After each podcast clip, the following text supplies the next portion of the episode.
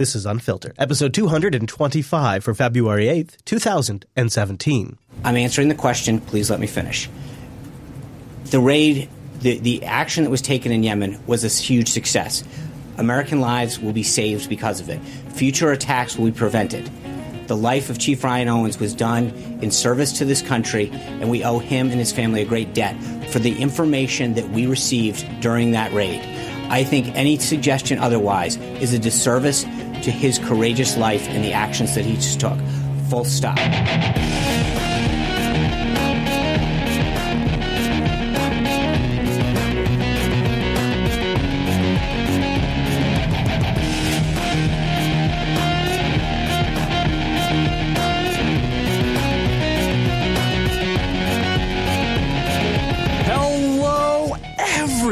Welcome again to another edition of Unfiltered, Jupiter Broadcasting's weekly show about the news you shouldn't be watching. Because believe me, if you've been watching this news this past week, full stop, you're going to need to find something else to do. I'm Chase. There's Chris. It was huge, Chase. You mean huge? A huge success. I mean yeah, huge success. Yeah. Period. Yeah. Stop. Full stop. Full I mean, stop. All right. So, so I, I love. I, I know. I don't think we talk about the opening clips too much in discussion. No. Although I do, I think I'm going to make sure we play them more often later Yeah. on in the show. I'm going to try to make an effort to do that. But I will say, you know, coming off of his first ever press conference, you know, saying, you know, there were millions of people there, period, Yeah. and, you know, and now it's full stop.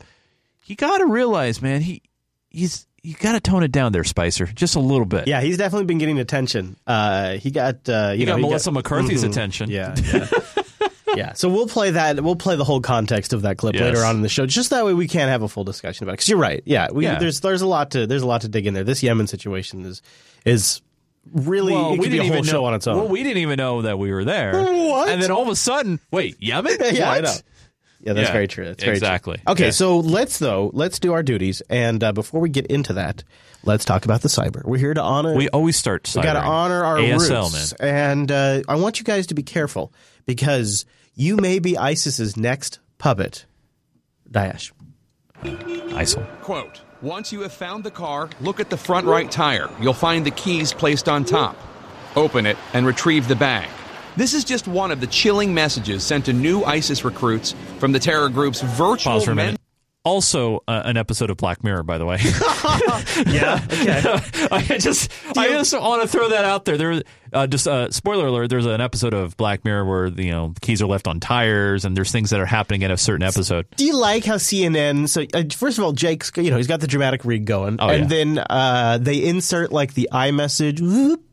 You notice like they're really kind of trying to make you feel it, and they got like a blurry They shot. of the want you to know what is happening here. They're doing theater They of the you to feel- mind. oh, uh, of A- course. A lot of attention is being put into the list because they're inserting and sweetening all of this stuff. It's not like they just accidentally So- fell into road noise. for for our audio listeners out there, what I want you to do, I want you to close your eyes and let Jake Tapper paint the story for you. Quote Once you have found the car, look at the front right tire. You'll find the keys placed on top.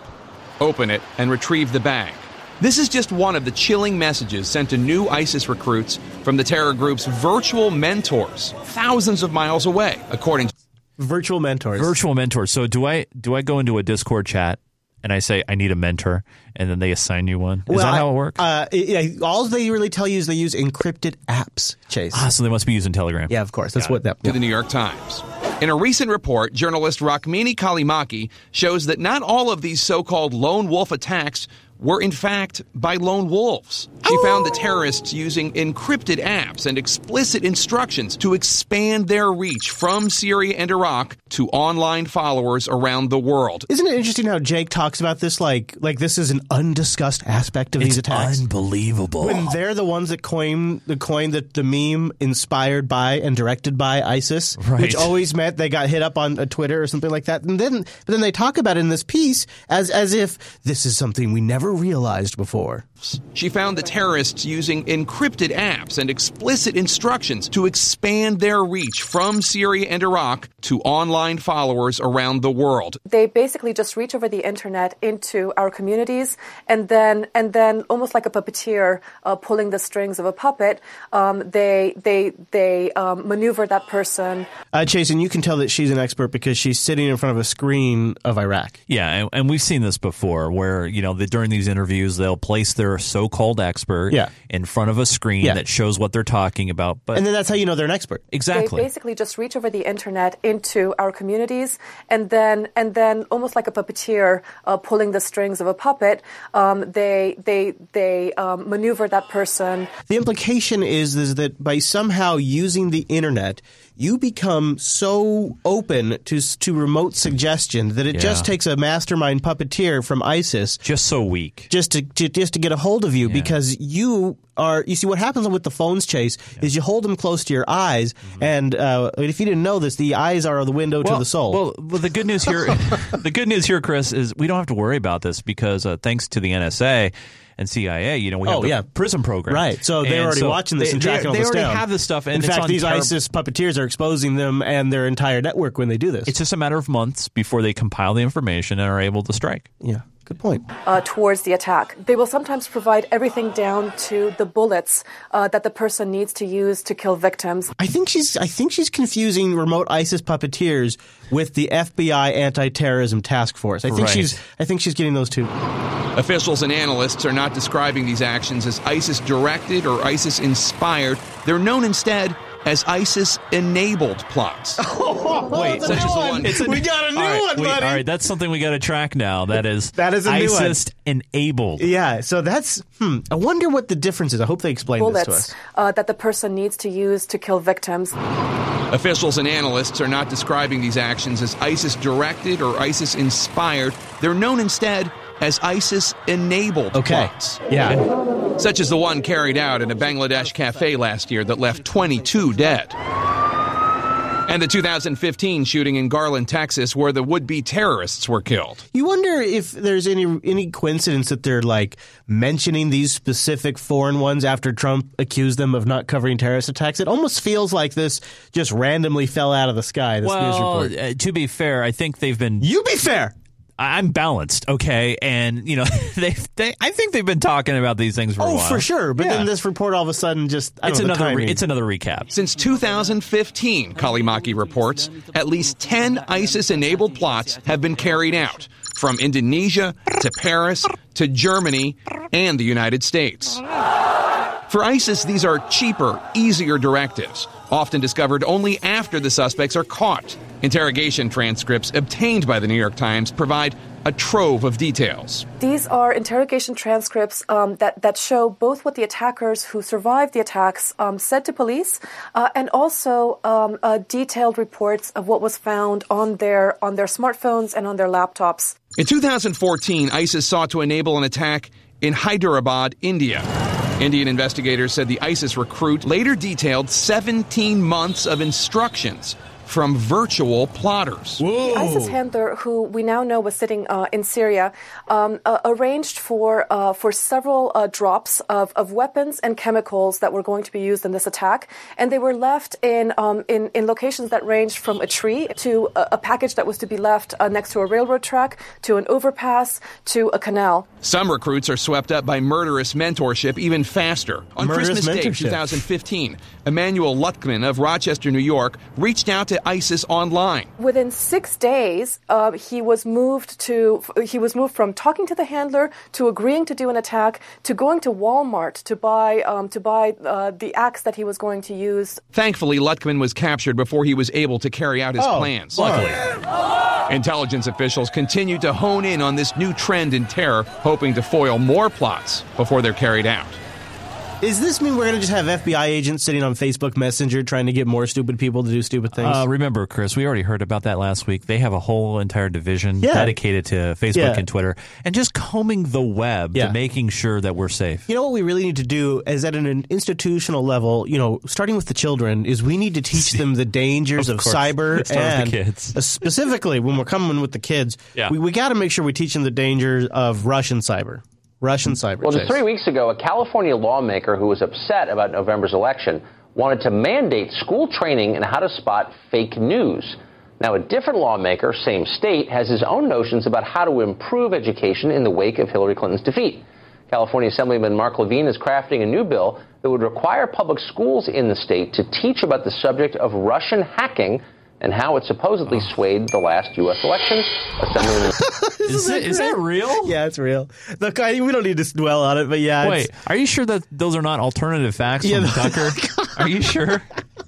Wow. It's not Tucker's story. It's not Tucker's. it's yeah. It's, it's just he's just reporting on it. It's He's not just his reading the prompter. Yeah. no, I mean it's not original. Oh, It's not his oh, original. It's not his thing. No, Got it. Got yeah. it. Okay. All right. Um. All right. So I just thought that was that's funny. Like, yeah, we got to teach him about the Russian cyber dangers. I mean, I mean, to be fair, Can I you think- imagine how that lesson would go? Could you imagine? Could you picture that? I mean, to be fair, right now, parents, uh, you know, and oh, I know we have a lot of parents that listen to this show, and yourself included. And I, I know you. I don't listen to I, us, dude. I know, I know, but I know you don't do this. Woof. Like, there are kids now, 8, 9, 10, 11, 12 years old, that are basically getting all their information from their parents about what to Oh, think sure, and yeah. what to believe, right? And so, though, though that's the stuff that we got to be careful about. you know, you really got to worry about Putin. It's Putin you got to worry about. Oh, yeah. you need to teach. He's evil. Yeah, look at you know McCain. He's a he's an older gentleman now. Yeah. He's got to conserve his energy, mostly just to keep his old body alive. Uh, so he very rarely gets fired up. But there's one thing that gets him fired up. Can you guess what it is? Military stuff. yeah, Veteran stuff? Yeah, but yeah, but you know, with McCain, I mean, I think I think it's probably military stuff, but I think that's really the motivation here. It's Putin, and I think that's connected to the military stuff. He just wants war so bad, and no war would be as good as a Putin war. That'd be the best Vladimir war. knew that Putin is a killer, and he's a killer. And he might very well be the next target. It was yesterday. By the Vladimir way, Vladimir knew that there was no moral equivalence for all of our visual, uh, our audio people, uh, you like this visual he's got going here? It's not dramatic at all. Is it? McCain's got an intern or White House aide or whatever putting pictures of these uh, these people Yeah. uh, on an easel behind them. They do that this a lot, yeah. so big. It's huge. It's I mean, larger than McCain is. Do they actually have an in-house printing press? They must because they do it a lot. They, so yeah, the easel is always there. knew that there was no moral equivalence between the United States and Putin's Russia. I repeat, there is no moral equivalence That's right. between that butcher and thug and KGB colonel and the United States of America, the country that Ronald Reagan used to call a shining city on a hill. And to to allege some kind of moral equivalence between the two is either terribly misinformed or incredibly biased. Do you, do you think He's barely getting it out. I was going going to say, do, do you think McCain is playing, uh, you know, playing a partisan, or is he truly upset against what Uh, I, Trump I said? don't know. I don't really know. I, I'm not sure. Um, I'll tell you what. It's it feels like he's stumbling through the words. It doesn't feel like used to call a shining city on a hill. And to to allege some kind of moral equivalence between the two is either terribly misinformed or incredibly biased. Neither neither can be accurate in any way. he just kind of trails off and loses it at the end. Yeah, well, he lost more pictures. yeah, yeah. Where's my pictures? Uh, so turns out, according to the media, that Putin wants you to start hitting your wife. ignored or dismissed that there's so much concern about a new law that softens punishment for domestic violence. If it's a first offence and doesn't cause serious medical harm, it's no longer considered a criminal offence.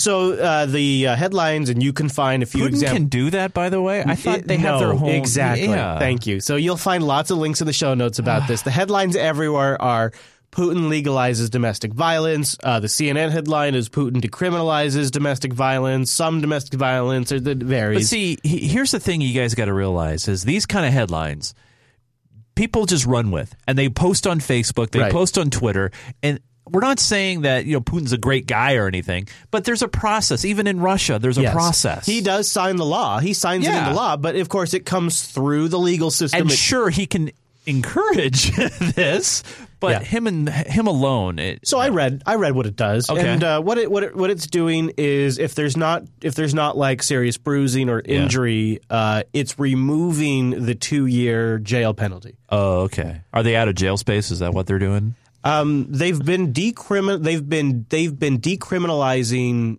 more minor, more and more minor uh, offenses for for the last couple of years. But specifically, specifically, they decriminalized uh, a lot of minor injury offenses six months ago, but they didn't do th- the, in regards to domestic. That didn't change. Okay. This now is sort of changing domestic violence to be specifically in line with laws that changed six months ago. Right. Interestingly enough, one of the primary champions for this law change, a woman.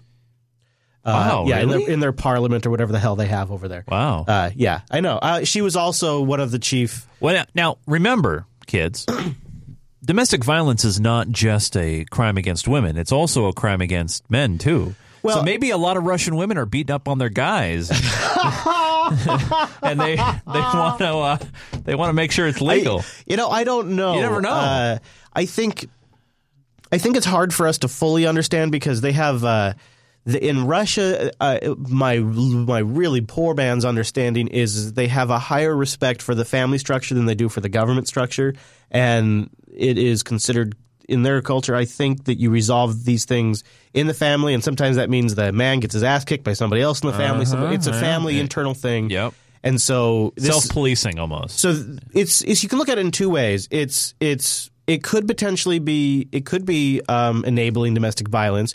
It also it could if you look at it from my perspective on this particular topic. My perspective is is jailing people for minimums of two years over what could be domestic violence or a dispute, which could sometimes be contentious as to who's actually at fault that does that does a hundred times more damage to families. Throwing fathers in jail for a year, two years to keep them away from their children because of what might be a misunderstanding. I'm not. I'm. I am not trying to advocate for domestic violence. I'm saying sometimes there are legitimately hard. It's hard to to really kind of suss out what happened. And at least here in the states, what happens is generally it's assumed the man did something wrong. We've heard a lot of, you know, there's a lot of cases where you just don't really know what's going on, and so it's you just okay, every- to separate. You guys are gonna have to be separated. Everybody's assumed guilty. Or, or, or typically the, the cops will arrest the guy, So, uh, depending on where you're at. yeah, that's that's that's kind of what I'm getting at. Uh, and so I, I, I definitely don't want something to enable domestic violence. At the same time, I I think it also does a ton of damage to the family to throw people in jail. And I think if you're decriminalizing a lot of minor uh, uh, violence offenses, it kind of makes sense to do all mean, of them. I mean, we don't have the full picture. I mean, they, they could be decriminalizing it and then require counseling or require not other sure. things. Yeah, we, we I- really don't know. I don't know, but I, I I find it interesting that we don't.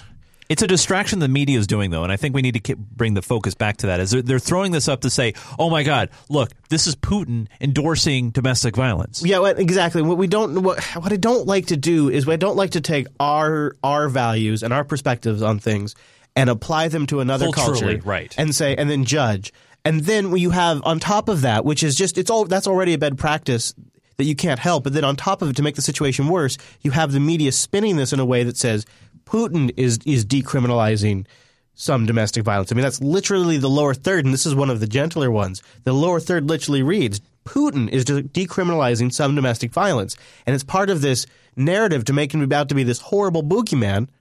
And what do they consider domestic violence? I don't know. I mean, and I don't, I don't really, I don't really feel like I know enough about Russian culture and any of that to really. I mean, I know well on I know but- CNN wants to tell you about it. ignored or dismissed that there's so much concern about a new law that softens punishment for domestic violence.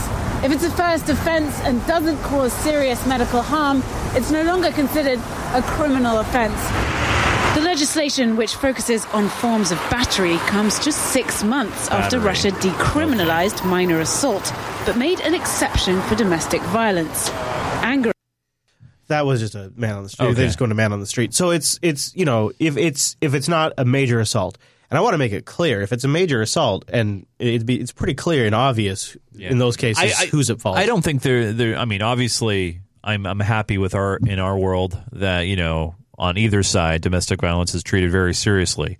It's it sucks that over in Russia they they're deciding to go a different way about it.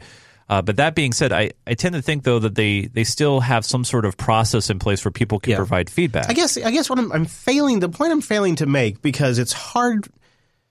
People don't understand how devastating the the jail system is to the family structure here in the United States. Uh, and it's something that people who have a certain level of privilege, like maybe they've never been to jail or they don't have family members in jail, they just have the privilege of ignoring this problem and then judging people. Well, yeah, if you hit somebody, your ass better go to jail. And if you don't think so, then you're enabling domestic violence. And they and they they're able to make that decision and judgment from a very privileged position of never having to, like I said, be in jail or have a family member go. And if you ever have witnessed it from one of those perspectives, it's it feels like an like a unstoppable evil massive force like a storm comes into your family. And one day you realize that the storm has wiped out so much and you you there was no way to prepare for it and there's nothing you can do. And the worst thing about it is is that storm was powered by people and our complicity with this system that enabled it and gave it power in the first place. And all of a sudden, the superpower of the federal hand is able to come down and take a family member away from you for something that, in some people's judgment, is a very minor offense, depending on the situation. And if you've never experienced that, it's really easy to sit here from a position of privilege and judge what people should or shouldn't go to jail for. And I think we too quick I think we too easily and quickly just send people to jail over all kinds of minor offenses. And so if Russia is rolling back laws that save people from going to jail over minor things, in a, it seems like in a way it's actually And- a net win for their society. and they're and they're not saying that they won't have any kind of supervision. They're not saying that there's not going to be any kind of follow up. They're not saying that they can just get away with it. They're just saying that they're not going to put you in jail for something, you know, a minor thing. So it could actually, in, in a way, it would actually be if it would be it would be a refreshing wave of change if it were to happen here in the states. But when it happens in Russia, we cast it as Putin is legitimizing domestic violence. Well, because it, like I said, it, it grabs a headline and creates a distraction for people to Yeah. concentrate I on. think, and the distraction. One of the things they're distracting from is the situation in eastern Ukraine. Our world lead, the violence unfolding in eastern Ukraine. More casualties on both sides in the past 24 hours as forces loyal to Vladimir Putin have stepped up attacks in the last week or so. It seems like a pretty basic cut and dry issue on which the U.S. president should pick a side, but we didn't quite get Oh. Mr. Gorbachev tear down this wall when Bill Nice. O'Reilly asked Mr. Trump about it. Within 24 hours of you on the phone with the Russian leader, the pro Russian forces step up the violence in Ukraine. Yeah. Did you take that as an insult? No, I didn't because You know, I was actually surprised by that answer. I actually thought I thought Trump would take those things kind of personally. Uh, so there is an uptick, an uptick in the violence. no, I didn't because we don't really know exactly what that is. What? Uh, they're pro forces. We don't know are they uncontrollable? Are they What? uncontrolled? That happens also. We're going to find out. I would be surprised, but we'll see. This is an interesting statement because when he says there can be uncontrollable forces, he's of course referring to our forces in Syria who we couldn't uh, get to listen to our ceasefire, which made John Kerry's ceasefire collapse. CNN's Phil Black has been on the front lines and joins us now live from eastern Ukraine. And Phil, tell us what you're seeing. What are you learning, Phil? Phil? Phil, Phil? Jake, at the front line, uh, Ukrainian controlled town of Avdiivka, it's really the focus of the recent escalation. We heard and saw constant bombardment through the afternoon, artillery fire flying in both directions. Now, today, both sides seem to say that they suffered relatively few military casualties, no losses on the Ukrainian side. Uh, only two fighters killed on the pro Russian separatist side. If true, then those losses are relatively light given the intensity of what we were seeing. But crucially, that artillery fire is no longer bombarding residential areas. That's what's been happening over the last week. It's why the civilian casualties have been so high. Huge numbers of artillery shells have been falling on and among people's homes. So it's a pretty serious situation. Now, Russia has been very dismissive of uh, of it, which I always find to be kind of uh, telling of which side they're on. The rest, like, oh, it's just it's just a little violence over the weekend. Uh, it, it was, you know, it was mostly it was mostly caused by Ukraine.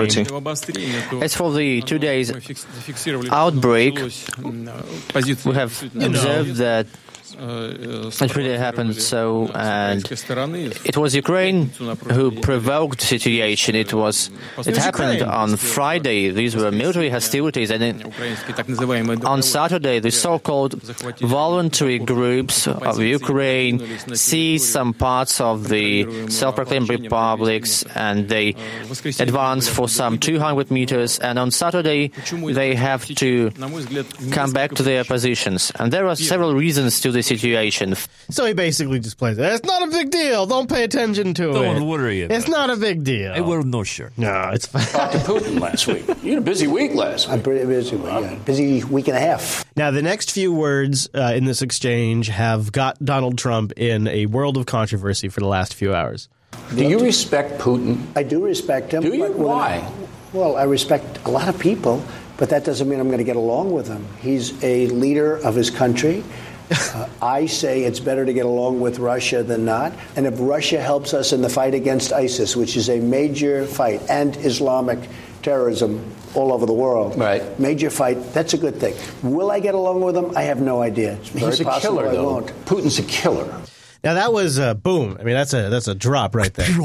Uh, and I, I wonder, I wonder if uh, if we were talking about another politician, where where do you how do you define that that do you is it is it the poisoning of journalists? Is that what makes him the killer? Uh, would it be if he personally ordered drone strikes against children? Would that make him a killer? What makes him the killer? And and then when you when you gauge our politicians by those same standards, how does Hillary Clinton hold up? Right. what about Barack Obama or George Bush, who really got the uh, drone program really going? What about the man that ordered the murder of al-Awlaki's son? Is he a murderer? So it's an interesting standard, right? So, and I thought, and I thought Trump's uh, response was, uh, well, it's Trump. Get along with him? I have no idea. It's very He's a possible killer, I though. won't. Putin's a killer. A lot of killers. We got You got a lot of killers, Chase. a lot of killers. Why you think our country's so innocent? Okay. Oy. Now, what I love, I love Oy vey. this is this is so classic Trump, though, the way he delivers this. You think our country's so innocent? I don't know of any government leaders that are killers in America. Well, take a look at what we've done too. People said this is drawing a moral equivalence of Russia and the U.S., and it, that's why John McCain's all pissed off. He's got everybody all outraged. We've made a lot of mistakes. I've been against the war in Iraq from the Yeah, beginning. mistakes are different Made than. a lot of mistakes, okay, but a lot of people were killed. So a lot of All right. killers around, believe me. This is just an unbelievable interview from the president of the United States. By the way, this played right after the Super Bowl. I thought it. Oh, I thought it played before the Super Bowl. I thought it was after. Uh, I say it's better to get But, along yeah, with Russia it was than Super not. Bowl day. And if Russia helps us in the fight against ISIS, which is a major fight, and Islamic terrorism all over the world, Right. Major fight. That's a good thing. Will I get along with them? I have no idea. It's very He's a possible killer, I though. won't. Putin's a killer. A lot of killers. We got a lot of killers. I, okay. By the so, way, did you see the shaking of his head before he said a lot of killers? It's like the shaking of agreement. Like, yeah, he's a Mm, I'm giving that a thought. I'm giving that a thought. That's when I see this. Oh, okay. Mm, I'm thinking about that. Yeah. You know, geez, this is a tough call. I, I, I wondered if he. It's- when I heard this. Yeah. I want to get my thought out. If he was just trying to deflect it because he he likes Putin, obviously, and he's like, well, I don't want to try to say anything bad about him, so I'm going to try to say something bad about us. Like that's the route he took. He instead of him talking about Putin, he brought it right back to America. if I was gonna uh, see, here's what here's what I don't Yeah. like about this question is you're you're kind of asking you're asking me to project intent on Trump's part, which I think happens way too much. I I wouldn't say I wouldn't say his intent was to protect Putin. I, I, I would guess based on the way what he just said. So I think the key is what he just said before O'Reilly asked the question. Against ISIS, which Right there, that right there, that right there. say it's better to get along with Russia than not. And if He doesn't want to be the president that starts World War I see, Three. I see. So he want he wants well, And- Russia- Russia helps us in the fight Yeah. against ISIS, which is a major fight. And, And he wants to be the president that kicks the ass of ISIS. He wants to be the president that says, in four years, I defeated ISIS and I prevented World War III. That's what he, I, if I'm going to guess, and the only reason I could guess that is because that's literally what he says before he asks the question. And the only way to either one of those goals is not to piss off Vladimir Putin. And I think the other thing about Donald Trump is Donald Trump is the type of man who recognizes an authority figure, like somebody who is an equal or respectable. Like Donald Trump knows when he's the most powerful man in the room, and Donald Trump knows when he's dealing with somebody Right. else who is powerful. Yeah. You see the way he's still respectful about Obama in this interview. He's still respectful about Obama. He's still respectful to certain people, even now that he's the president. I think he knows that because he wants something for Putin, at some point he's going to have to negotiate with Putin. He's got to be respectful to Putin now. And the reality is, really what he's doing, and I think this is what got him partially elected, is he will so quickly just call out the hypocrisy of the media right there in front of their face and say what we're all thinking. Well, isn't isn't Hillary Clinton a murderer by helping? Just look at just look at the situation in Libya. If she helped at all and set that up, and we we kind of have an idea she did, especially with Gaddafi. Right. There was Gaddafi's death is literally she's partially responsible for that. Even just to a partial degree, she helped in the murder of Gaddafi, who was an who was an elected leader of a country. But for, for That's a Trump- murderer. But for the president to come out and just say this, you know, and just say, you know, we're killers too, or th- whatever. this is what we have to. I think we have to start. You know what else is he calls he calls it torture still. Even now that he's the president, he doesn't call it enhanced rendition. He doesn't call it interrogation. he calls ter- it yeah, ter- techniques. he calls it torture still. Yeah. And I, I really feel like it's this it's this removal of 1984 newspeak that makes people that voted for him trust him. And if you look at the numbers, that was one of the number one things in the polls when people came out from voting is they said they he might he might be a little crazy, but they believe what he says. They trust what he says. And nobody said that for Hillary. Right? And I think what what it is is it's this sort of total like let's just cut out the newspeak. Let's be honest. We just killed Gaddafi. We sent troops into Iraq. We've been we've been fueling the terrorists in Syria. We are Pre- President Obama chooses who to drone using baseball cards. He has a picture with their stats on there, and he plays baseball cards, and he chooses who to dr- who to drone. This is murder. We are all murderers, and so yes, Putin poisons journalists. So does Hillary Clinton. Seth Rich is dead. It's likely some tie to, the, to what happened with the DNC, what they were doing, and who they were polling for. Let's be honest, they're all murderers. If they're up at that level, they're all a bunch of bastards. And I think what people in where whether it's the flyover states, maybe it's the the people who won't admit it that really did vote for Trump. What they like is this kind of stuff. And for Donald Trump, it is easier to take this hit now and then be able to negotiate with Putin later to be able to say in four years, I knocked out ISIS and I stopped World War III. It's a very calculated decision. It's, hmm, what's still more important? And it's a split second decision he makes. It's still more important that I accomplish these goals. I'm just going to call it like it is. And the moment, the moment that calculus changes, he'll stop saying that kind of stuff. Not Bad man. and Islamic terrorism all over the world. Right. Major fight. That's a good thing. Will I get along with him? I have no idea. It's very He's a possible killer, I though. won't. Putin's a killer. A lot of killers. We got a lot of killers. Why you think our country's so innocent? You think? See, when, when O'Reilly concedes there, well, you notice one of the things Donald Trump does in his speech patterns, he doubles down on the controversial statement. Now, if O'Reilly had been shocked and recoiled and immediately was rejecting what Donald Trump has said, Trump would have pivoted and stopped talking. He would have, or he would have changed. But when he, as soon as he noticed that O'Reilly was kind of like, uh, you might have me there. As soon as O'Reilly concedes just a just for I a see what you're micro moment, yeah. Donald Trump immediately doubles down. And this is a really important speech pattern of Donald Trump's. It's something that he does to sort of really nail a point and program it in your head. Is if, if he gets a little bit of acknowledgement, he'll just repeat it. A lot of killers. We got a lot of killers. Why you think our country's so innocent? You think our country's so innocent? Do you see that? Yeah, he just little, said this. the he- little shrug. Hmm. Yeah. all of it. All Yeah. of it. He, Oh, it's yeah. four- he, he basically says the same two things four times. A lot of killers. Why you think our country's so innocent?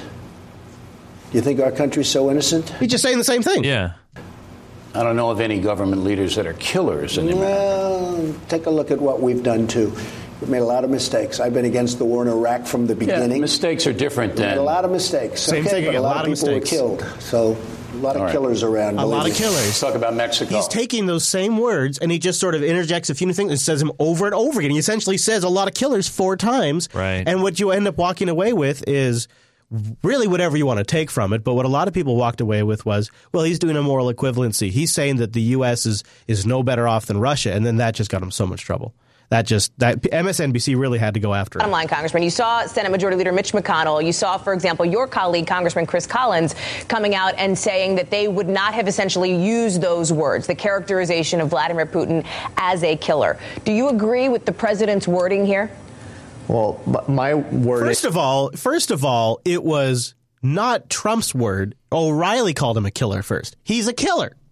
O'Reilly used those words. Yeah. what I agree with is that uh, Russia is an adversary of the United States, that Vladimir Putin wants to be Vladimir the Great. Uh, he thinks that he's eight feet tall. He's meddling in parts of the world where we have American service members. This guy's a betazoid. He's able to read Vladimir Putin's mind and project his intention all the way across the globe. It's amazing. M- MSNBC has landed a real asset here. American security interests uh, at risk and in harm's way because of Russian meddling. Uh, they are meddling. not our friend, uh, and it's uh, very important that there is a long game because Vladimir Putin looks uh, literally, you know, 5, 10, 20 pieces uh, down the chessboard. Uh, it's important that we are doing more than that in order to combat what we see. I mean, for- I would argue avoiding World War III is exactly that. Yeah. And and antagonizing a a world superpower like Russia for short term gain like like Crimea and Syria's pipelines is unbelievably short sighted in the context of World War III.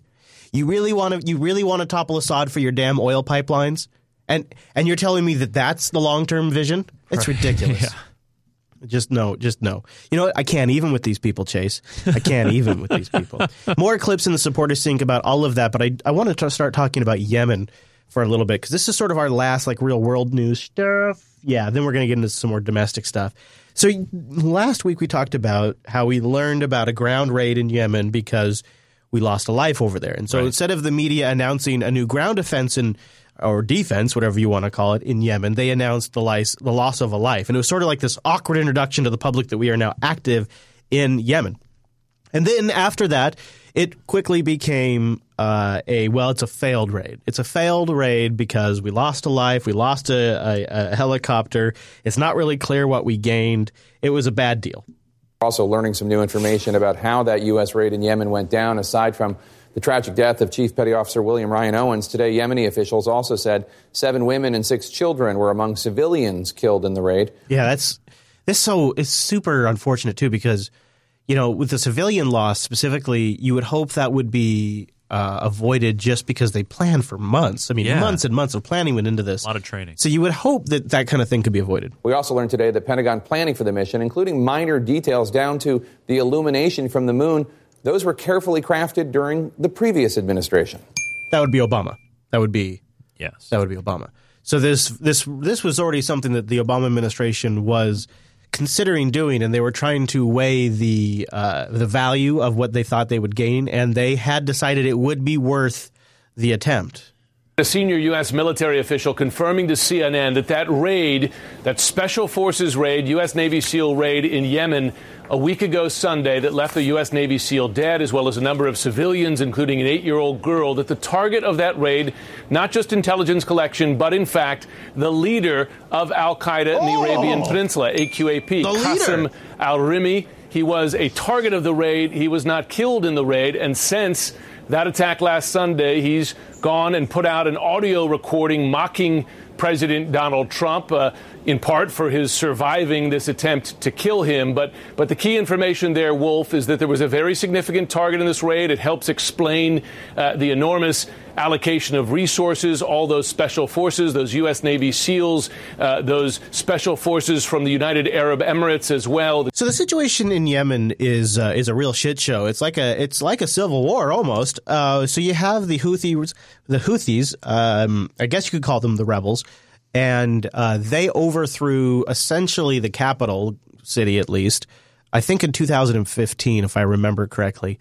Uh, they've been they sort of gained power slowly, slowly, slowly. Pretty soon they had like some voting authority kind of stuff, and then things. Then there was a really rough weekend where there was fighting in the streets. Nine people, eight people were killed, and they stormed the, uh, the essentially what would be the White House and uh, took over the office of the president. And so now Yemen is uh, essentially split between the Houthis in the north, who uh, are essentially backed by the people and trying to overthrow the Saudi Arabian puppet government. Um, and then in the south, you have Al Qaeda, AQAP. And uh, the funny thing is about this situation is Saudi Arabia has been bombing the Houthis, trying to get the old government back in their in their in their in their uh, building. Because of course, once the Houthis took over, they they totally disbanded like the parliament and they put their own like new decision maker hierarchy in there. That's a different format of government, and uh, the Saudis don't want to have any of it because the Houthis don't like the Saudis. And if you don't know, go look at a map. Yemen sits right at the bottom of Saudi Arabia. So Saudi Arabia has some interest here. The problem is is Al Qaeda, AQAP is no friend of the Houthis. They're fighting for the same resources. So when we bomb AQAP, we essentially embolden the Houthis, which then pisses off Saudi Arabia. So then we have to go bomb the Houthis more or support Saudi Arabia more to make up for the fact that we just bombed AQAP. Oh, boy. And we are in a cycle now. Yeah. So we are now trapped in a cycle. So this is why we are now doing ground actions in Yemen against Al Qaeda because we've been supporting the Houthis, or we've been supporting the attack against the Houthis, which has empowered Al Qaeda. It's a real mess. We shouldn't be involved in there at all. I barely can really grok what's going on because there's no real government per se. So when they say the Yemen government has uh, said that there will be no more U.S. raids, well, that's kind of horseshit because there isn't really a Yemen government. There is no Yemeni government. There's no legit government uh, unless because we don't we, we refuse to acknowledge the Houthis. And if you don't acknowledge the Houthis, which are in control of the capital, then there's really no legitimate government. And so this report that oh the, the, the Yemenis said no more no more assaults by the U.S. eh, it might not actually be might not actually be really true. Uh, it's, it's there's the truth lies The somewhere government between. of Yemen has withdrawn permission for the U.S. to launch special operations ground missions inside the country. The rebuke comes after a raid against Al Qaeda compound in Yemen's Al Baida province. At least 30 people were killed, including civilians. American Navy SEAL William Ryan Owens also died. It was the first commando raid approved by President Trump. David Martin's at the Pentagon with more. David, good morning.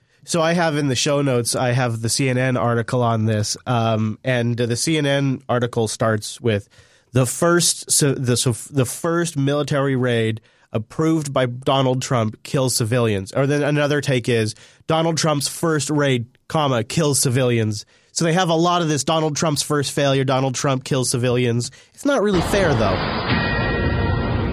Yemen no longer allowing the United States to fight terror on the ground in their country. The Mid East nation angry about a raid targeting senior Al Qaeda militants last week. Now that's now the the reality of that is is they want to reevaluate and the U.S. has to get approval first. But it's interesting who was killed in this attack. Uh, I don't know if you caught this. Let me see if I see if I got to the right spot in the clip here. Among those killed, the eight year old daughter of this man, this is radical cleric Anwar al Awlaki. So so Anwar al-Awlaki is the first U.S. citizen that we droned without judicial process. Right. Obama did that. Then we went back and we droned his 17 year old son when he was at like a public shop. You remember that? Yeah. And now, The daughter. now we've killed his eight year old daughter. what the hell? What the hell? Are are they afraid that family members are going to, you know, This is go a- for revenge? I feel of a like thing? this is a super, like an eight year old. daughter of this. I, I got to back this up a little bit because you guys got to hear this again. in the death of a number of civilians.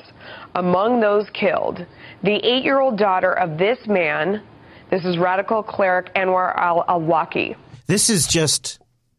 It's like we have a. It's like we are committing. Is it gen? What is it called when you wipe out an entire family? What is that called? It's I- like we're committing war against an entire family.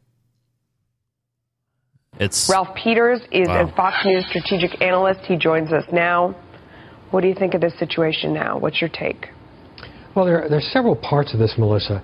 And the first thing I want to make very, very clear to, to all your viewers is that military operations of this nature, special operations. Yeah, he goes on to talk about how they're hard, but the part that I thought was kind of interesting. Quote from a Brussels based humanitarian organization on the U.S. operations in Yemen. They say the use of U.S. soldiers' high civilian casualties in disregard for local, tribal, and political dynamics plays into AQAP's narrative of defending Muslims against the West and could increase anti U.S. sentiment and with it, AQAP's pool of recruits. This is always the argument. This is the International Crisis Group on Thursday. it it's always the argument. And, and, but I think this is really a local Yemeni problem. I think that's exactly what happens. Is it, it it's it's it so proves their point. It so proves their point. He is no more responsible for the different. Let me back it up a little bit. So the other thing to consider, of course, is You know, the, the media are blaming President Trump for the failure of this raid. That is a stretch. He is no more responsible for the difficulties, not failure, but the difficulties of this raid than Obama was responsible hmm. for the SEAL's success against bin Laden. Presidents aren't on the ground fighting. Yeah. You know, it's, it's about the guys with the guns. It, it was Obama's plan. It was Obama's plan, Right. and I don't understand why. So I guess it would have been Obama's plan to. I mean, did they? I, I would. I would really like to know if anybody can find any more information that says why they targeted al-Awlaki's daughter, or if it was just some sort of extremely accident. freak coincidence Yeah. that now the man, the, the son, and the daughter. Chat room's letting us know it's called democide. Ah, I knew there was a word for it. Thank you. Yeah, boy, that's disgusting. So uh, this uh, this inter- this uh, not interview. What do you, the press conference with Spicer about this failed raid is fascinating, and let's listen to his Yemen language. has uh, withdrawn permission from the United States uh, to run special operations ground missions um, against suspected terrorists in the wake of the recent raid there that claimed so many civilian lives. Does that not undercut the administration's ability to fight terrorism in that region? And do you stand by your assessment that it's a success? Absolutely. Well, I'll take the last one first. It's absolutely a success. Absolutely. And I think anyone who would suggest it's not a success does disservice to the life of Chief Ryan Owens. Now that's disgusting. Using a fallen soldier like that. I mean, I guess it's not it's, un, it's not unprecedented to use it for political purposes, And, but and it's it, and it's happened on both sides. It's so gross, though, and Yeah. it shows you with with the with the earnest sincerity that he's attempting to project here. It shows you, I think, it gives you a, a, a special insight into how low this man and the Trump the Trump administration are willing to go for public image to control the narrative. They are willing to go this low. Now, I think because of that, he kind of starts to fall apart. And if you listen to the words he actually says, he's stumbling through the rest of this after making such a bold statement. He fought knowing what was at stake in that mission. And, um, and anybody who would suggest otherwise doesn't fully appreciate Now, listen carefully. He's not about to say raid. He slips and says something else. I think it's telling. eyes doesn't fully appreciate how successful that mission was, what the information that they were able to retrieve was, and how that will help prevent future terrorist attacks. Senator John McCain. I understand that. I think my statement's very clear on that, Kristen. I think anybody who get who Here it is. undermines the success of that rage. What did he just say? Rage. Anybody that undermines the success of that. Ra- hmm. Well, what's that about? I think anybody who get who undermines the success of that rage owes an apology and a disservice. They owe an apology and they owe a disservice. An apology and a disservice. What? I think it's supposed to be, and it's a disservice. I know, but yeah. he's losing it. He's Yeah. losing. He's losing his whole thread here. I think anybody who get who undermines the success of that rage owes an apology and a disservice to the life of Chief Owens. I, I, hold on, Kristen. Can I answer the question? I'm answering the question. Please let me finish. The raid, the, the action that was taken in Yemen was a huge success. Huge. American lives will be saved because of it. Future attacks will be prevented. The life of Chief Ryan Owens was done. Was, was done. The life of Chief Ryan's was done. The life of Chief Ryan Owens was done in service to this country, and we owe him and his family a great debt for the information that we received during that raid. And that eight-year-old I girl. think any suggestion otherwise is a disservice to his courageous life and the actions that he just took. Basically, Full stop. if you Oh, oh, criticize full us, stop. if That you- means we can't talk about if it. If you criticize us, you're you're not a patriot. yeah. You, I mean- you you don't support the military. If you if that's his argue, that's that's his defense, and that's disgusting. Yeah, and, and and to say that we can't have a dialogue because if we have a dialogue, it's a quote unquote disservice is bull. It's I mean weak, dude. It's terrible. Yeah. Spicer is barely holding it together during that whole thing. He's barely holding it together, calling the the raid rage. He, he was his life was done. Right. You owe him a disservice. I mean, he's, he's falling apart. Right. Not talking very well. You know who else is falling apart? Who's that? The Democratic leadership this week. I, let's play. So before we get into what happened to Elizabeth Warren, uh, I thought it would be interesting to see what happened to Franken also during this uh, during this whole thing, which I don't think has gotten nearly as much attention. A little bit. I've heard a uh, little bit. I object to the senator disparaging a fellow member of the committee here in his absence. I would think he'd. Well, he should be to- here, I would- first of all. I would. And I would secondly, hope he would at disparaged me, do it to his face. Uh, let him make his case, and then we'll go back to you. Sure. I object to the senator. We're here to talk about the president's nominee, a- not I'll a, a colleague. time. And I object to disparaging. Don't take this from my time. Disparaging a colleague on this committee, and particularly in the colleague's absence, it's just not.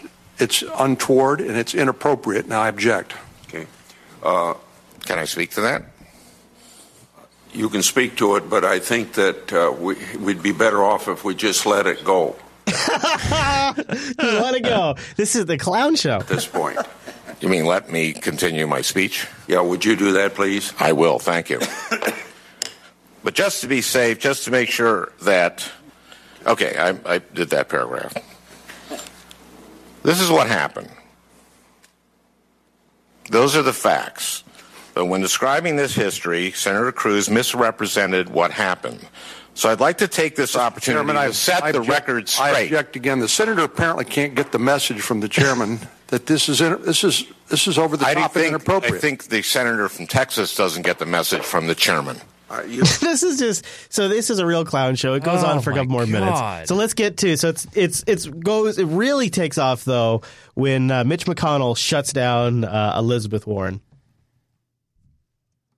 others. Mr. President. They are Mr. President. the majority leader. The Senators impugn the motives and conduct of our colleague from Alabama as warned by the chair. Senator Warren, quote, said Senator Sessions has used the awesome power of his office to chill the free exercise of the vote by black citizens. I call the senator to order under the provisions of Rule 19. Mr. President, The Senator from Massachusetts. Mr. President, I am surprised that the words of Coretta Scott King are not suitable for debate in the United States Senate. I ask leave of the Senate to continue my remarks. Is there objection? Object. I appeal the ruling. Object, objection is heard. The senator will take her seat.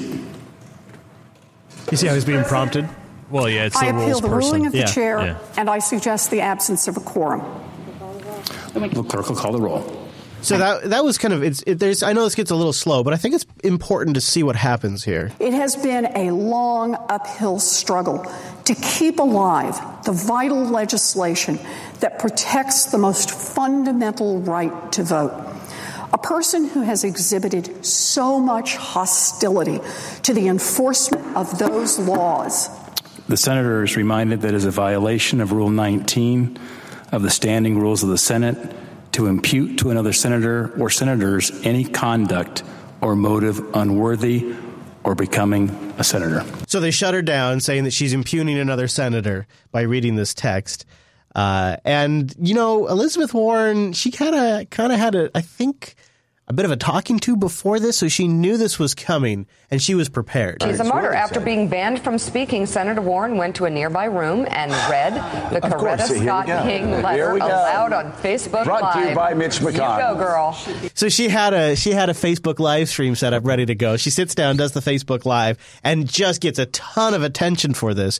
And essentially, they just set her up to be a, like a, ma- uh, Right. you know a, ma- to a- get more attention. a major amount of attention. Yeah, if, if they just let, let her speak, yeah, this wouldn't it wouldn't be a- it wouldn't be on the radar. This was a huge gaffe on their part. Thank you. Thank you, Mitch She also McConnell. posted a series of tweets saying she will not be silenced, which I will be retweeting all day, Nobody- along with many Democrats across the country. Nobody ever expected her to be silent, and Mitch McConnell should have known. That should actually get more publicity. Wait till publicity. you see this. off Yeah, the they got more publicity now. Right. More publicity, and it was perfect for Elizabeth Warren.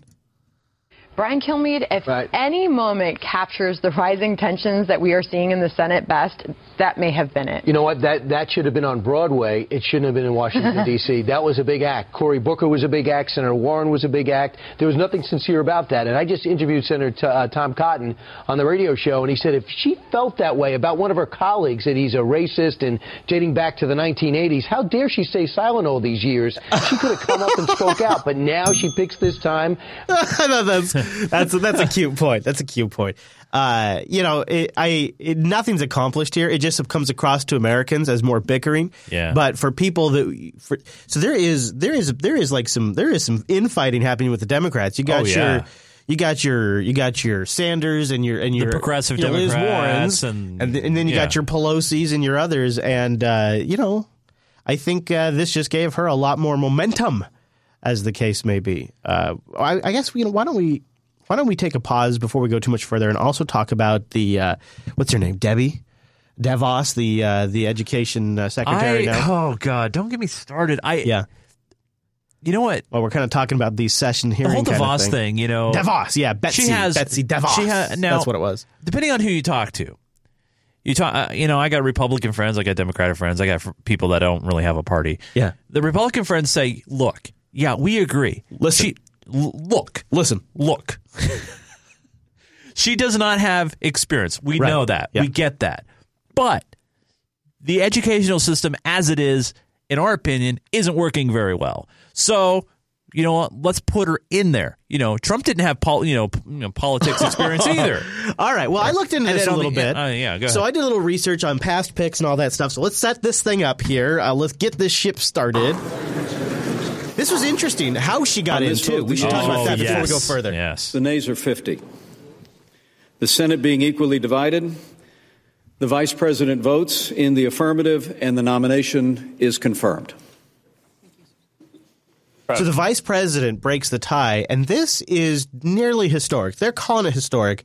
It's nearly historic because he co- he is only number two in this early in uh, for breaking a tie. There is one other vice president that that beat him, and I'm, I'm forgetting whose it was at this time.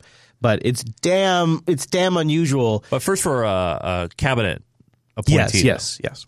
Uh, so here, so this is the tiebreaker. So now she's officially she's officially in. She's in. And there was a big protest Senate against her. Democrats launched an all-night blitz against Education Secretary nominee Betsy DeVos. A confirmation vote is scheduled for noon Eastern time today, and at least one Democratic senator hopes that a third Republican senator may cross party lines and vote against DeVos. Which That was, of course, before the uh, the tie breaking vote. So I thought we'd uh, we'd cover. Uh, this is uh, Senator Coon- Chris Coons on why he voted for uh, Betsy. Here's the fellow just voted. Uh, the Senator Chris Coons from the beautiful state of Delaware, Democrat, just voted no. I'm sorry, no. DeVos, uh, I didn't mean to say he voted for. Uh, why no, Senator? Well, Neil, um, I listened to the confirmation hearing of Betsy DeVos, and in my view, she just didn't have the experience, the background, the insight. Um, she's not in the mainstream uh, of American education policy, uh, and she frankly flunked the test of being able to identify uh, core issues in federal education policy.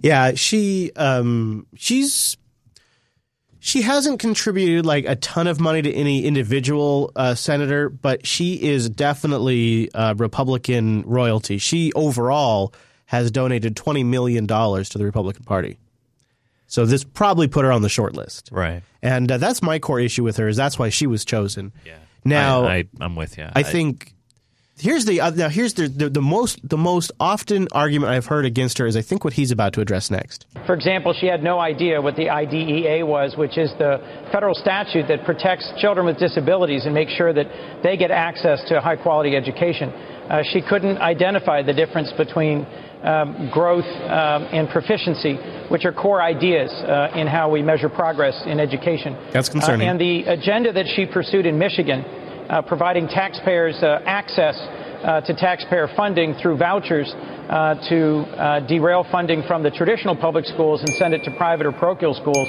without accountability, um, struck me as uh, the sort of stand that I'm surprised Republicans uh, would ever support. So she's a charter school fan. She's a big charter schools fan. Um, but you know, the last two, I just and I, I just looked at the last two that Obama put in were also big charter school fans. So that's a not a that criticism, while is concerning for some, is you could also apply it to the last two educational sectors. So, are we going to see the privatization of our educational system? I don't know. You know, as a as a father with two in, in the public school I would system love, now, love to hear what you think. Yeah, you got the kids, man. uh, some of the most disappointing moments in my life are realizing how the limitations of the school system will be un will will, will leave the school system unequipped to really fully train and teach my children in a way that they are capable of learning. And I think that's probably true for every parent because the problem with school is it is a one solution applies to all of the students, and each little human being is different in how they learn and what their attention span was.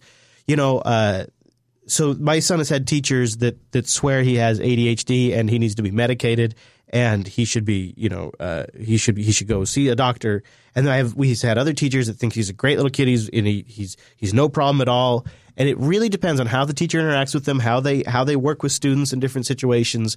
And the, and there's really very there's becoming less and less flexibility, and there's becoming more and more labeling. And once a child gets labeled by the school system, there's like these these pathways that form for them and now all of a sudden that student's education is on rails because they've been labeled as this thing and only these things are done for these children and they're treated in this way and the whole system is is very inflexible.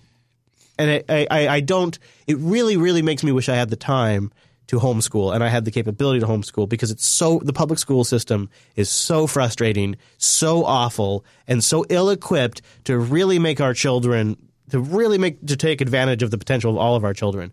And you know you look at how bad our school scores are compared to the rest of the world and i think it's really because we don't tap into our children's natural learning capabilities and like you know when they have too much energy and so uh, you know in some like countries taking away recess and you know, those like, kind of things. Yeah. uh, in like New Zealand and Iceland, if you have if you have a student that is is exhi- exhibiting ADHD like high energy like symptoms, you know what they have them do? They have them go take a run. They have them go for a run, and then and, and they don't medicate them. They have them go for a run around the building. What a concept! And it's just something we can't even consider here. That's just too ridiculous here. Yeah, it's it's like we don't study and look at different things. It's like sometimes I feel like parents are not really listened to when it comes to their kids' education. Like they don't really have a voice. And I know there's parent teachers associations and things like that, but I feel like it, even those get too political. Yeah, you get cold, Chase. Yeah, I'm just getting a little cold. it's because you're drinking ice water too. Uh, Chase putting on the rain jacket over there.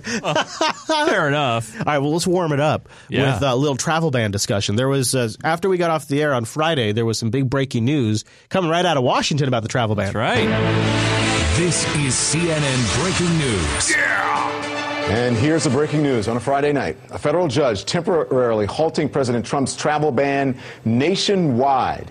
This is CNN Tonight. I'm Don Lemon. The ruling coming in Washington state where Attorney General Bob Ferguson says tonight, quote, no one is above the law, Music. not even the president. It follows a week of protests at airports and across the country.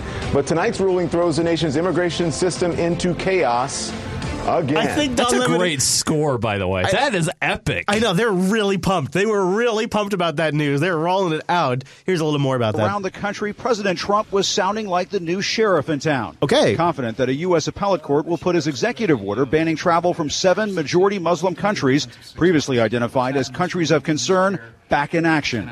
It's common sense. You know, some things are law, and I'm all in favor of that. And some things are common sense. This is common sense. I grant it. Ever since a federal judge slapped a temporary restraining order on the executive order, the president has been amping up his rhetoric, tweeting, The threat from radical Islamic terrorism is very real. Just look at what is happening Rhetoric. in Europe and the Middle East. I know. I think I've ever heard them say anything Obama tweeted was rhetoric, or or even when he was out there saying you can keep your doctor, they weren't even calling that rhetoric. Right. Courts must act fast. The president said he's willing to take his case all the way to the Supreme Court.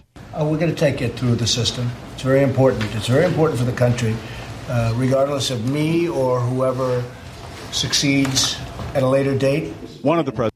I thought that was kind of an interesting. Uh, we're going to take it all the way through the system. We'll take it all the way. Well, it's not his decision to make, by the way. I mean, I mean, yeah, they can right. appeal, and then the Supreme Court may say, "Ah, we don't want to," you know, they'll redirect it. Uh, also, in the recent press conferences, the media freaked out when Trump said that they've been undercovering terror attacks. The president's main arguments is that the public isn't getting the real story on the terror threat from the news media. It's gotten to a point where it's not even being reported.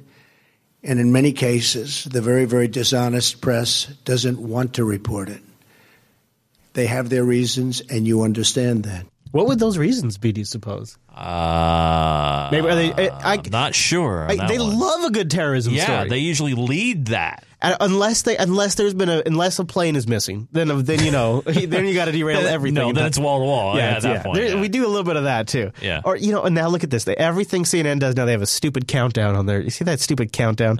um, so th- I read this list. I have it linked in the show notes too. So the Trump administration put out a list, uh, which this report's about to mock a little bit, and we've also covered these terror, terrorist attacks.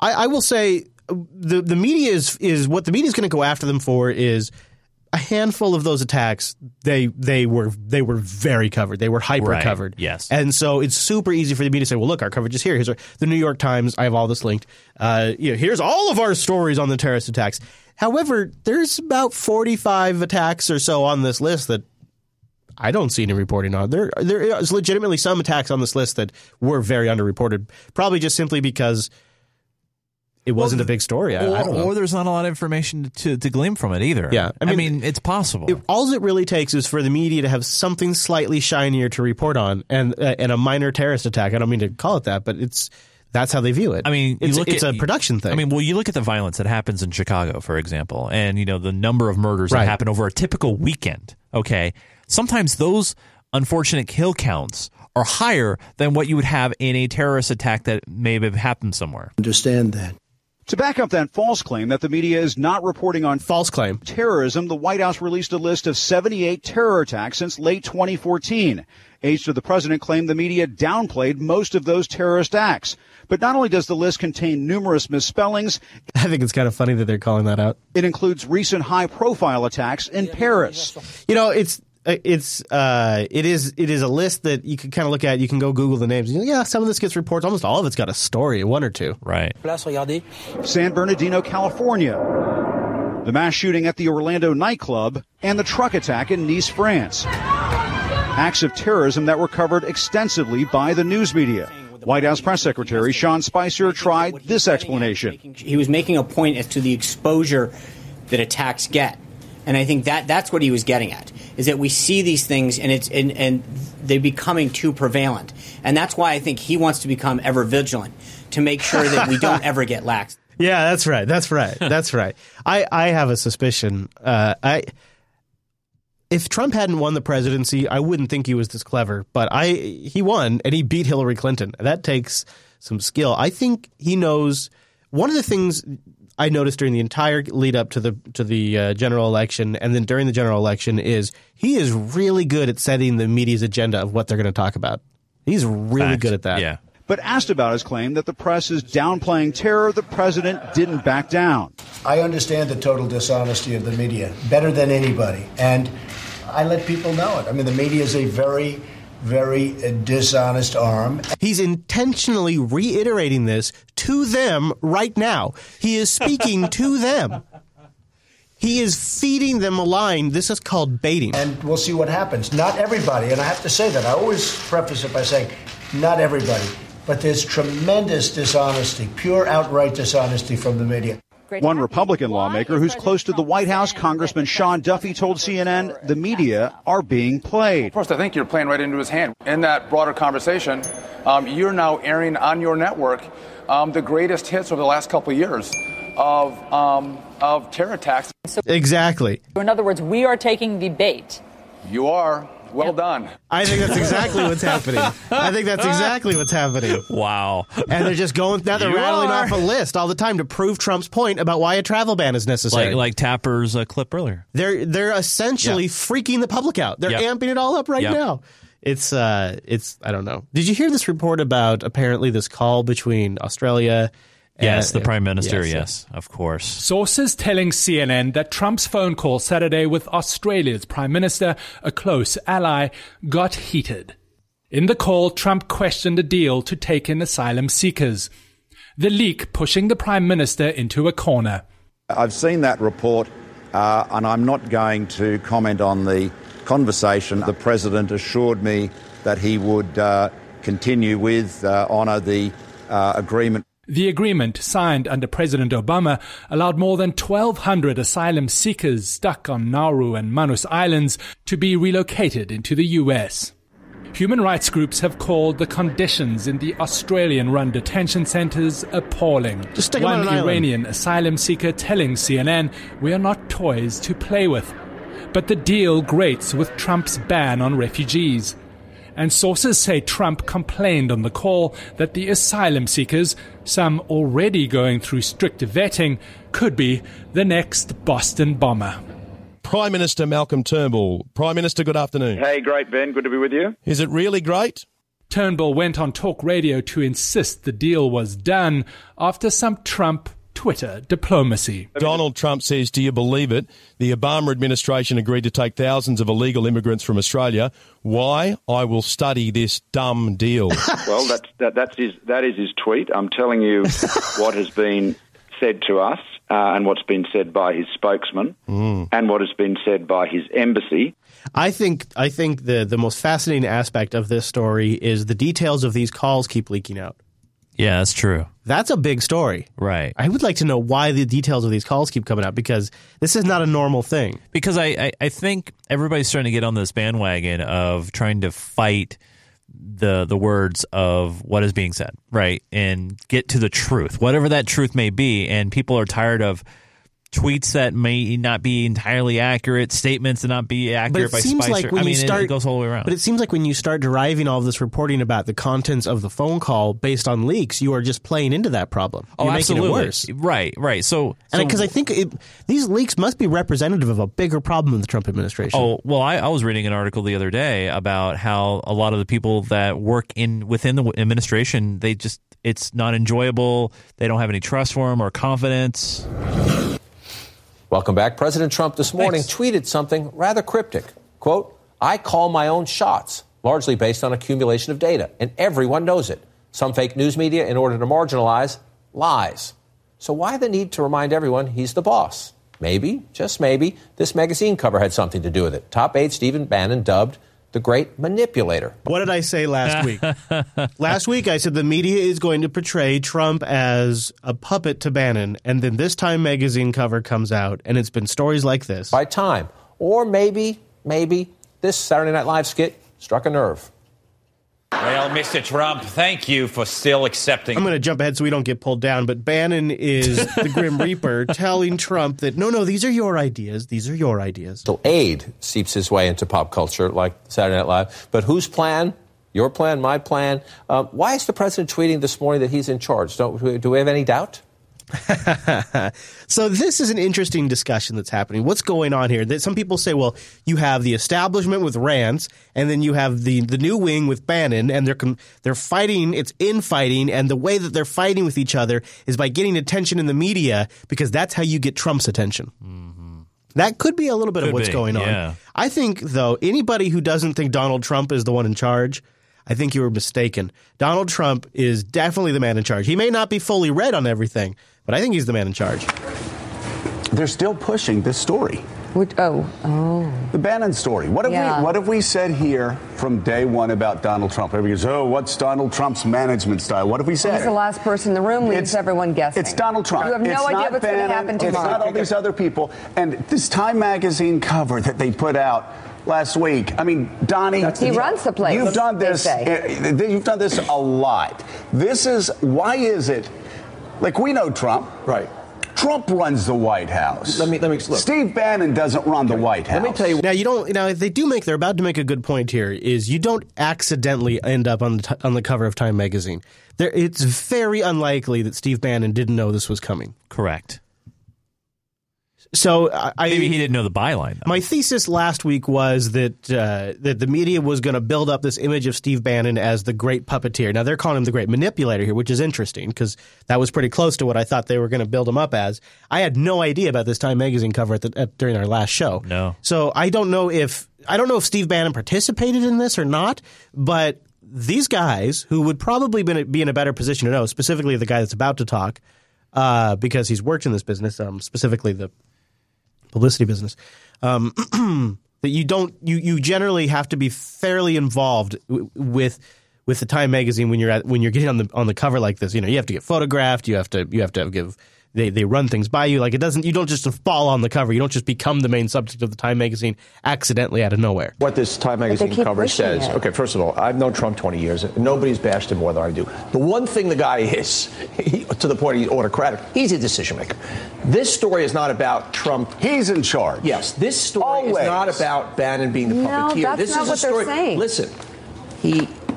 I've, I've been around the press business. Steve Bannon is probably talking to the press and leaking more things than anybody in the history of war. He is a Steve Bannon No, no, promoter, no, not no. a A Donald lot of Trump these reporters are saying multiple sources say no, no, Bannon no. Listen, is in listen to me. Listen to me. What Bannon is in charge of, obviously, is promoting Bannon.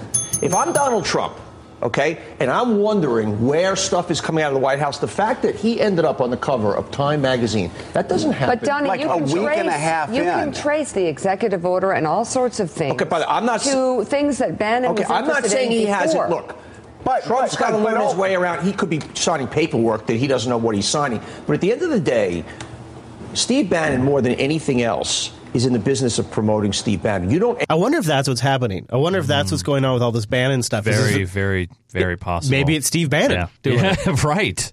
be interesting. Let's um. So let's talk about uh, before we go too much further from Trump.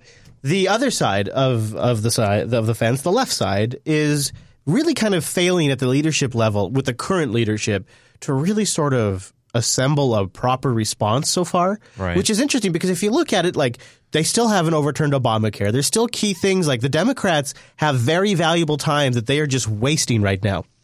They're, they're, Elizabeth Warren's getting some traction, but the other traditional leaders of the Democratic Party are really screwing up.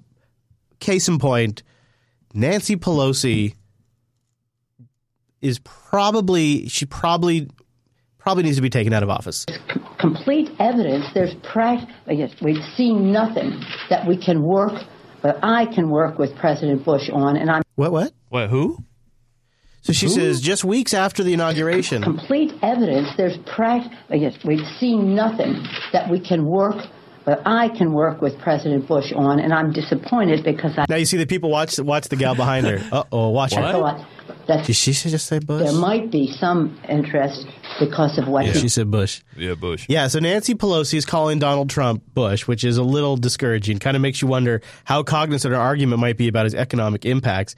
But then the gal behind her, Maxine Waters, steps up and really doesn't seal the deal. Uh, makes it way Last worse. Week you said your greatest desire is to lead uh, Donald Trump right into impeachment. So they're already declaring, and Maxine Waters is leading the charge. We're going to impeach Trump.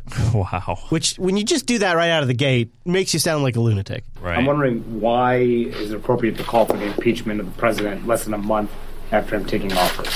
I have not called for the impeachment yet. He's doing it himself. Oh, now she's going to tell you how he's doing it. Are you ready? Oh, boy. She's got a list.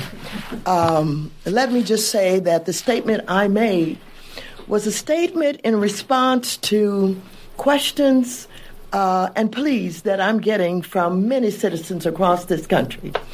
I think both Nancy Pelosi and her may may have dementia or some or you know What are we going to do? How can a president uh, who is acting in the manner that he's acting, whether he's talking about the travel ban, the way that he's targeting Muslims, or whether he's talking about his relationship to Putin and the Kremlin, and knowing that they have hacked our um, DCCC and uh, DNC, Okay. and um, knowing that Yeah. uh, he is responsible for supplying the bombs uh, that killed innocent children and families in um, what? What is, is she talking about when we bombed Doctors Without Borders? I yeah, maybe. in um, yeah in Aleppo, and the fact that uh, he is wrapping his arms around Putin uh, while uh, Putin is continuing uh, to advance uh, into Korea. What? I think she meant to say Crimea, maybe. Did you? And look the way she looks around, like right. This that's it, right? And Korea, uh, into Korea. Uh, Yeah. I think that Just somebody in the background said, Yeah. "Yeah." Oh, advance uh, into Korea. Uh, I think that he is leading himself into that kind of position. Yeah, so impeachment. Yeah, that's okay. All right. Okay. All right. All right. Okay. Very good. Very good. Yeah, yeah. Mr. Chase, before we get into the high note, let's take a moment and thank our patrons over at patreon.com slash unfiltered. That's right. Thank you, you guys, for supporting the show. We've had some uh, fall-offs from the month changeover, and probably because some of you hate us. So if you want to jump in and support the show, it'd be a great week, to, great week, a boost to morale over here for the Unfilter crew. If you jumped in at patreon.com slash unfilter. And uh, if you want, you can check out the different pledge levels. We've got the $2 level, then we got the higher levels to get you access to things like supporter sync, past private posts, additional goodies. And then at the very high end of the tier, we have Club 33, which gets your note in Mr. Chase's sack. That's right. Yes. It's time again for the appeals court edition of Chase's Sack. That's right. You know, I was thinking about doing a show, you know, Chris, I could sit up at the top of the judge stand there uh, and you could be the bailiff, right? And we'll have cases. Totally. It'd man. be great. Of the appeals court edition. All right. Here we go. So I asked you guys, you know, hey, what do you think about this executive order in the appeals court? There could be a decision any day now. Ba-da-bop. Will be overturned. Will be kept in place. Will be kicked around. Let me know what's on your mind. Also, thanks for your guys' feedback. We have moved, if you noticed, the Patreon segment now towards the end of the show, right before The, high, note. And then, of course, the overtime. That's right. So, first message comes in today from Goal Rug. I love it. And he says, Hey, I feel like Unfilter is now more important than ever uh, to leave a record. That's why I took the chance to snag the last Club 33 slot. Oh, very nice. To that end, what is the state of the supporter sync? I had it stuck on an old episode for a while. Just restarted it now, and I see a folder for the last episode. Right on. How is the migration to Librevault going? Well, we it- no, oh, go ahead. Oh, okay. so we uh, we tested it with a handful of very nice listeners semi recently, and we still have an issue when anybody is on a Windows box when our source material is coming from a Linux box. And uh, I honestly, as soon as I run into a bump, I just sort of stop and think, I need to come up with something else, something better. Like, what if we, what if we just eventually one day just said self, and then self, write a note to Chase, and then one day I wrote down this note and I said, Chase, I have an idea. What if off air we talked about setting a Patreon goal where we just opened up the supporter thing to everybody? Now I'm not sure if that's a good idea or not.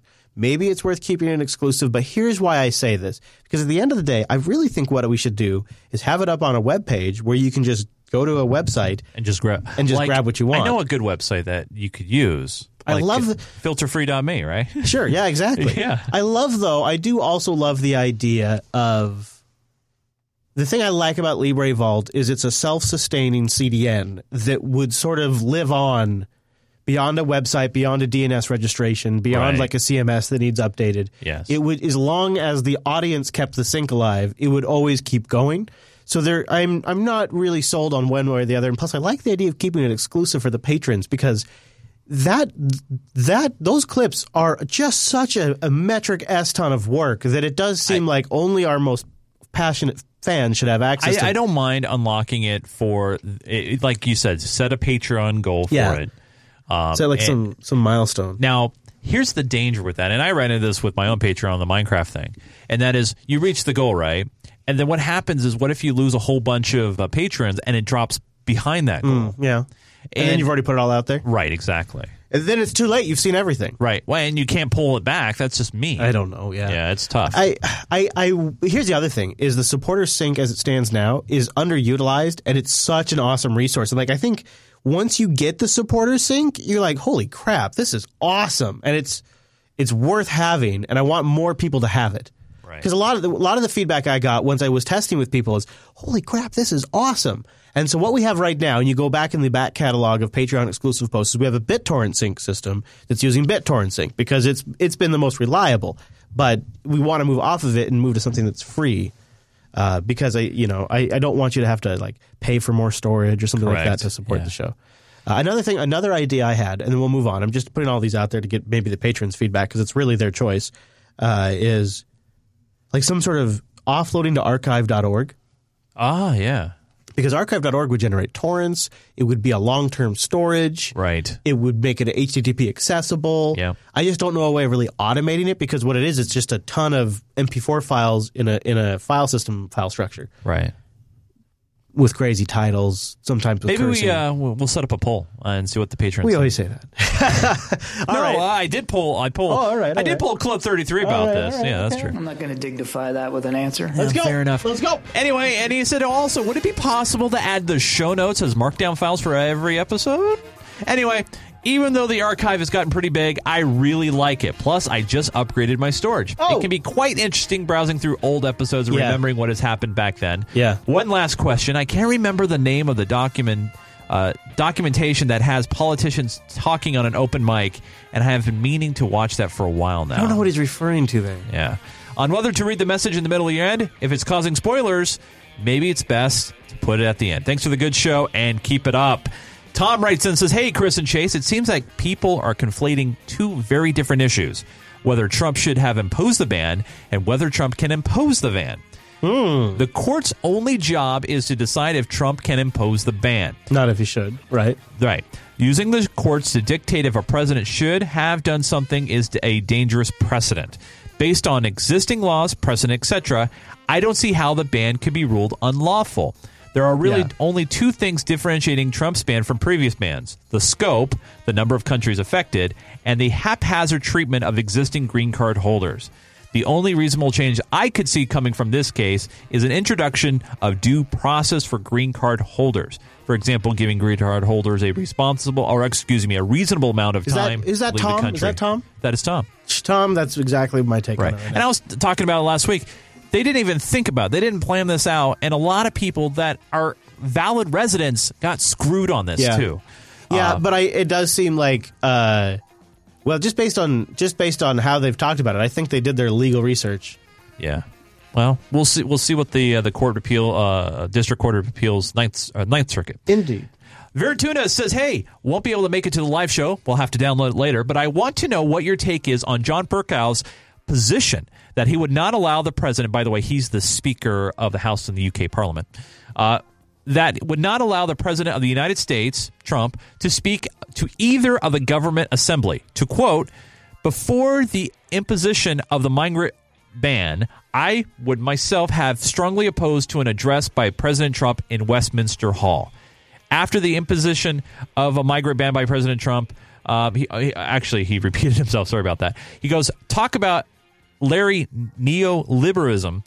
It is not the job of the speaker to criticize other countries' leaders because if it was, then perhaps he would not have allowed both the premier of China and of India, both who have been dubious human rights records, to address them. One might suspect that anti-American bias may be now showing. Now, now to be fair, I, I do follow UK Parliament. I think it's great. I, I like watching it from time to time, and uh, he's right. I mean, the speaker's place in UK structure is like a referee. They don't really say opinions and stuff. They they actually when they vote this guy in, they want to make sure he's truly nonpartisan. So it's interesting that he he spoke up about that. He goes, "Hey, Trump's victory making him choke, talking about that. Talk about a bloody nose on all of the establishment." That's from Veritunda. Thank you, Veritunda. If you guys want to jump into my sack, you can actually sign up for a waiting list right now on patreon.com slash unfiltered. You just click that yeah. link there under you know, Club if I 33 start seeing and you'll some be interest there, notified. I'll, I'll ask Ange like, what can we do about opening that up more? And because you know, we all that also gets you swags that cost us Right, something. the but very cool unfiltered mouse pads that just recently went out, and other cool goodies that come out as well.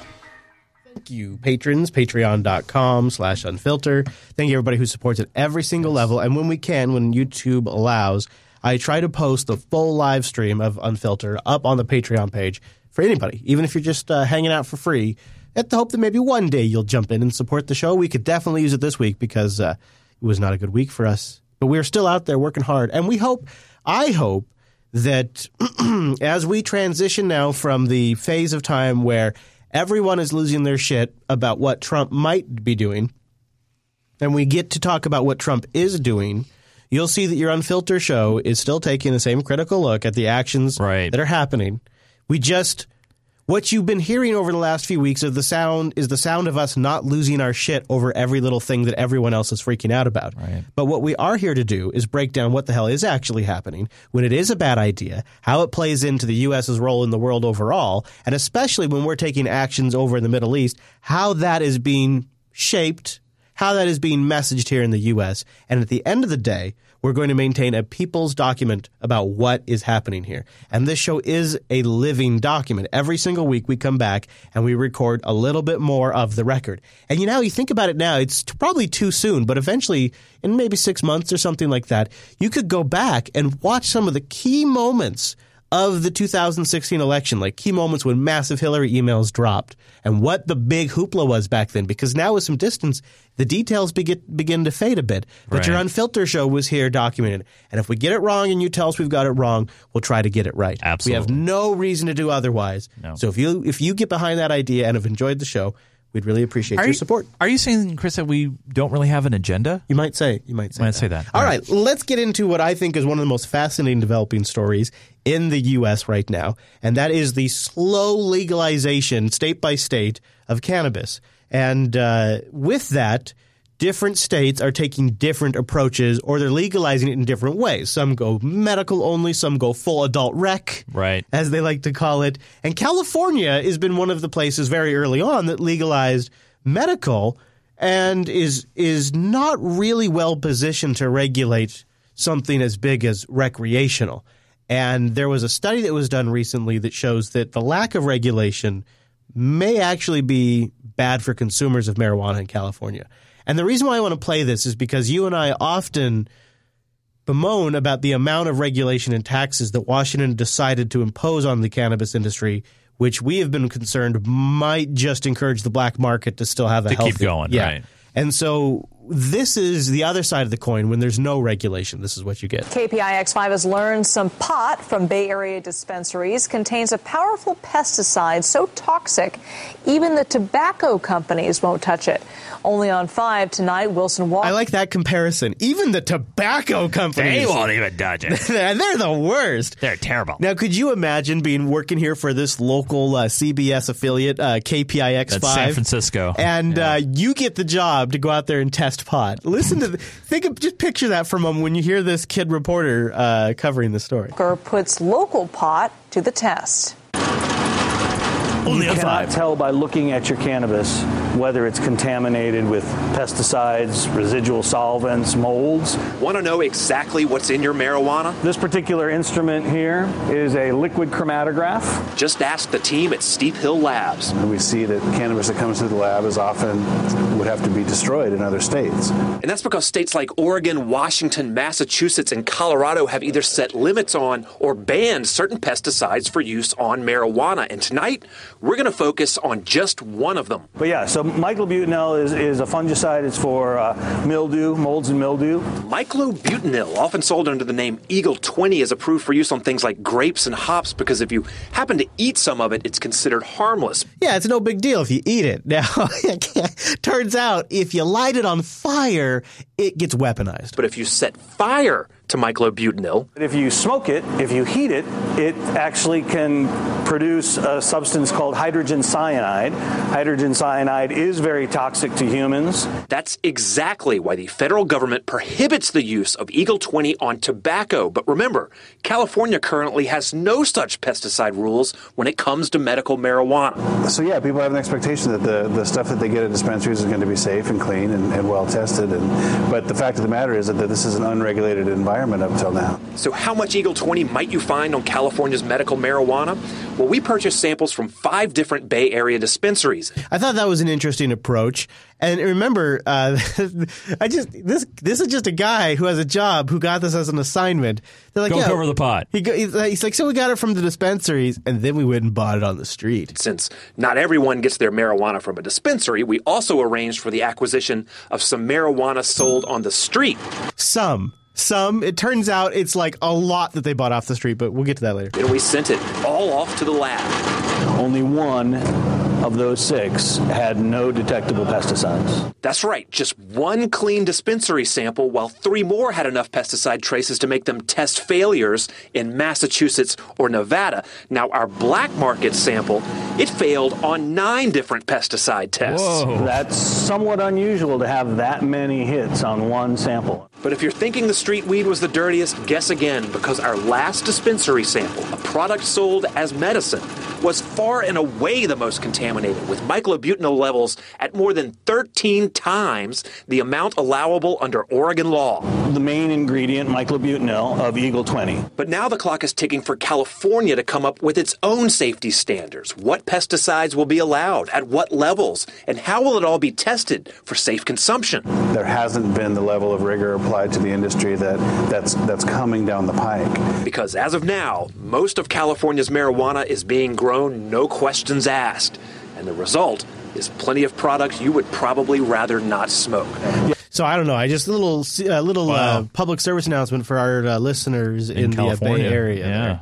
Yeah, and I, I looked to see if that was like a scare scare story, if it was legit, and I found other sources that confirmed the research. Uh, a university down there also did a study on this show. And this Yeah, I read a post about that too on Reddit about that same thing. you know? Really? Yeah. So, yeah. I guess that could be a thing, you know. And it's definitely if, if whenever you're putting something in your body like that, I wonder. I Well, the worst if, thing is you don't even know, and that's the worst part. Yeah. Is people don't even know. I wonder if because vaping doesn't technically combust, I wonder if it causes the same level of harm. Hmm. Uh, then I thought uh, this was kind of an interesting story here. There was a, uh THC fair. Did you hear about this? No. Yeah. The Kern County Fairgrounds has some Green Thumb visitors this weekend. 17's Daniel Tran has more on the hemp and cannabis fair. The Kern County Fairgrounds were a little greener today. From pipes to plants, the exhibition hall was filled from wall to wall with everything you need to explore the new legal world of marijuana in California. I can't even tell you the excitement for us, for people our age and everything that have smoked since the 60s and 70s. Uh, it- this is just fantastic. Local dispensaries were also present to advertise their products. Julian Vega of VegaBuds.com offers a delivery service of his products to clients and says it's a sign that opinions are shifting. I think it's awesome that people are uh, opening up to this and, and actually seeing that there is some people that are needing it for medicinal purposes, but it also is a recreational purpose as well. Although Prop 64 passed in California, more than half of Kern County voters were against the use of recreational marijuana. So there's also some development in another state about some possible medical marijuana plans developing. Could Wisconsin be the next state to legalize medical marijuana? It looks like it might be, Chase. Democratic lawmakers introduced two pieces of legislation in Madison today, and they are calling on Republican leaders to act quickly. Courtney Garrett joins us now in the studio to explain why. Shannon and Charles, this legislation would authorize a non binding statewide referendum on legalizing medical marijuana, meaning if this legislation passes in the House and Senate, people in Wisconsin would get the chance to weigh in on the issue. An advisory referendum would appear on the ballot of a general election. Voters would be asked whether Wisconsin should allow for the use of and safe access to medical marijuana. Local news, Chase, is best news. It's going to be very interesting to see what Sessions does now he's our new attorney general. Mm-hmm, mm-hmm. Mm, In your this your whole Unfiltered show we'll be watching. Absolutely. Well, the main show may be over, but the overtime segment is Coming still up. coming up, and right. we got some good good stuff in there. In the meantime, though, Chase, people got to take off. We understand. Life Yes. is busy. That's why we do it this very way. Where can they find you throughout the week? I would love people to engage with me on Twitter at Nunes, N U N E S. And if oh. you're a guy or a gal out there that loves the gaming thing, hey follow me over on Twitch, twitch.tv slash geekgamertv. Now, Chris, Ooh. your vlogs are awesome. You love doing the drone footage. Who, me? Adventures with Hadia. Lots of great things. Yeah. Where can people find out what's going on with you? Why not head over to youtube.com slash Chris Fisher? That's my name. Or follow me on the Twitters at Chris LS. Follow the network on the Twitters at the Jupiter Signal. Nope, no the, just at Jupiter Signal. And get involved with the show, submit stories or clips. If there's a news item you didn't hear us cover, why not submit it to unfilter.reddit.com? More stories, too. And last but not least, I'll give one more pluggy plug for the show notes. Lots of additional links and references to stuff that we just rattle off in the show are cited there. And uh, last but not least, always check the calendar. Next week could be a crazy one. So if you're a live fan, check the calendar, jupiterbroadcasting.com slash calendar, and then show up live at jblive.tv for the live unfiltered experience. I don't know if we're gonna have an editor next week. What? Is someone going back east? Yeah, yeah, yeah. So you never know. You never, You never know. know what's so gonna keep happen an eye on here. that calendar page, and uh, we'll, We'll probably see. be here. We'll probably Okay, be fair oh. enough. right. Okay, everybody. Thanks so much for tuning this week's episode of your Unfiltered program. And you know what? We'll see you right back here Next week.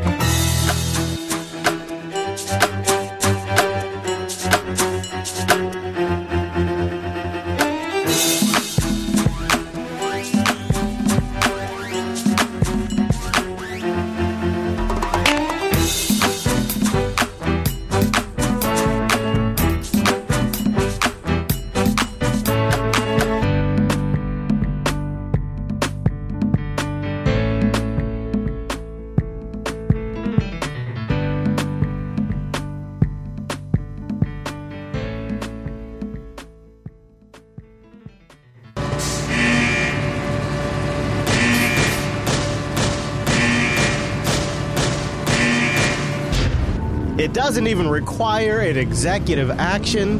It's brought to you by our patrons at patreon.com slash unfilter. It's the Unfilter Overtime! And it starts right now. This segment is made possible by our patrons, and I like to thank the new patrons who signed up. So let me get the list out. It's a big one. All right. Thank you to Jorn. One one patron.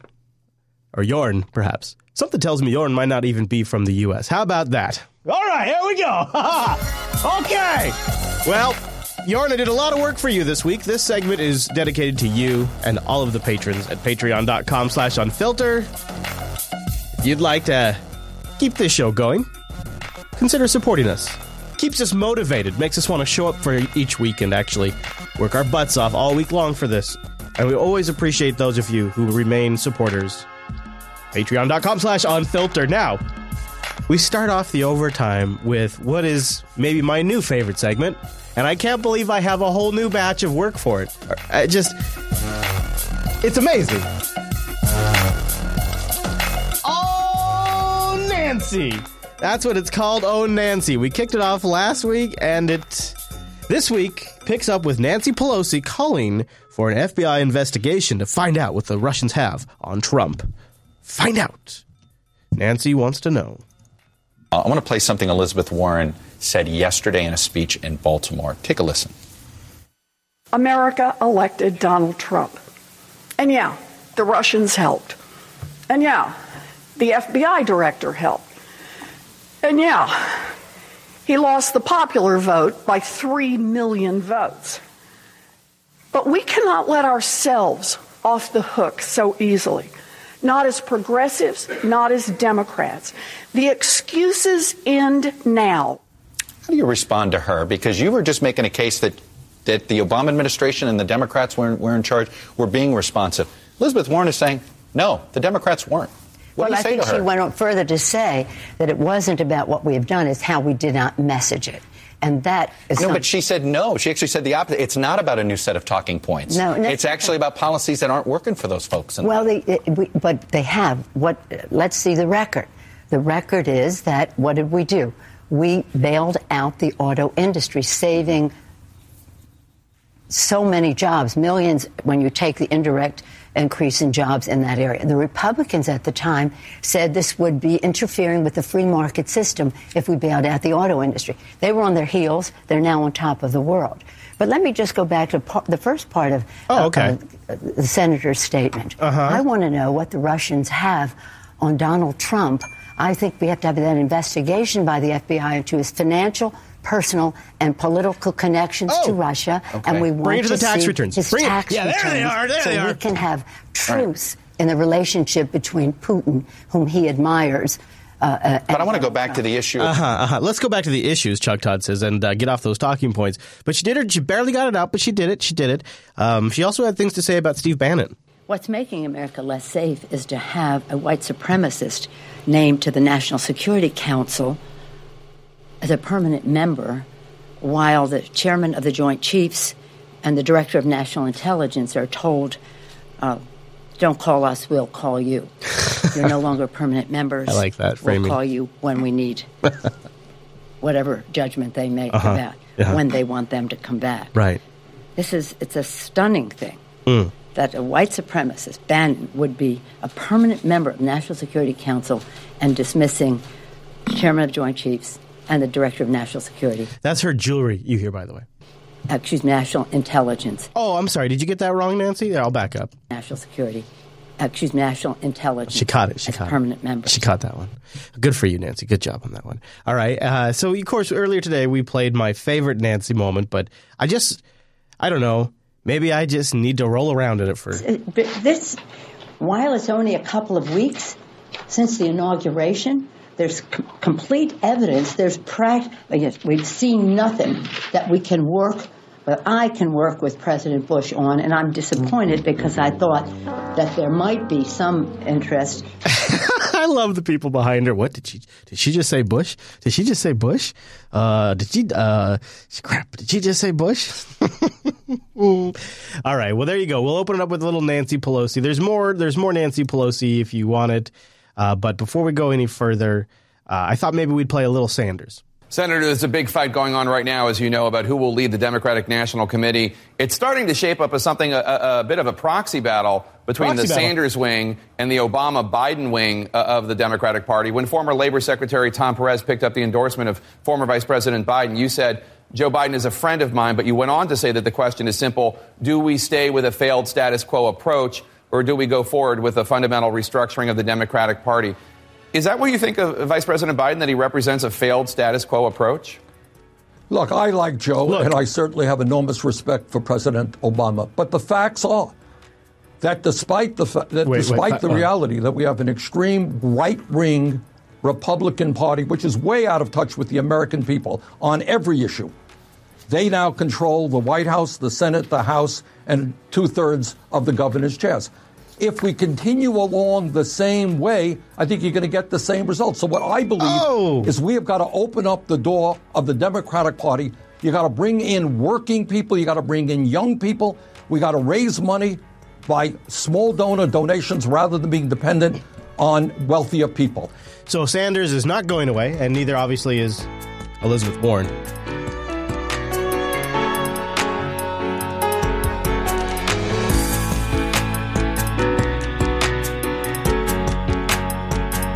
So the media is really trying to wrap their heads around how to cover Trump, and Reuters has new rules, new rules on how to cover Trump properly. Now, the rift between Donald Trump and the media is growing deeper, with news outlets even devising new rules for how to cover the president. Miguel Francis Santiago takes a look. All right. How long does it take for a global superpower to plunge down among the ranks of countries like Zimbabwe or Yemen? Apparently, about 12 days, according to Reuters Yemen. editor in chief Steve Adler. The agency's official guide on how to oh. report all things Trump.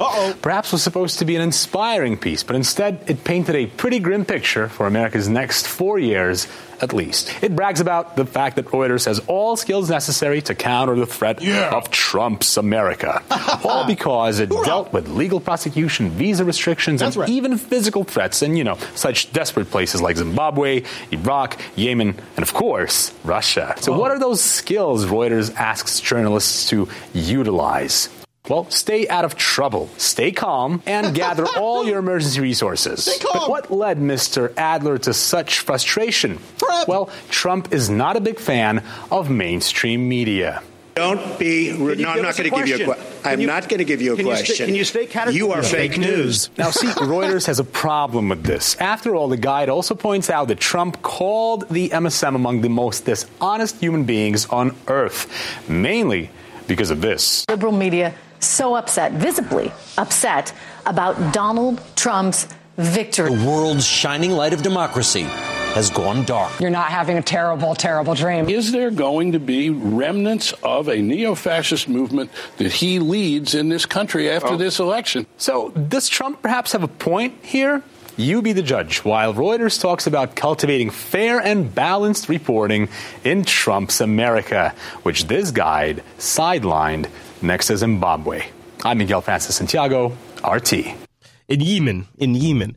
Now, uh, there was a bit of an S storm. We've talked about it before, but now one of the things I like to do in the overtime is deep dive a little bit into a particular topic that just would have derailed the main flow of the uh, show.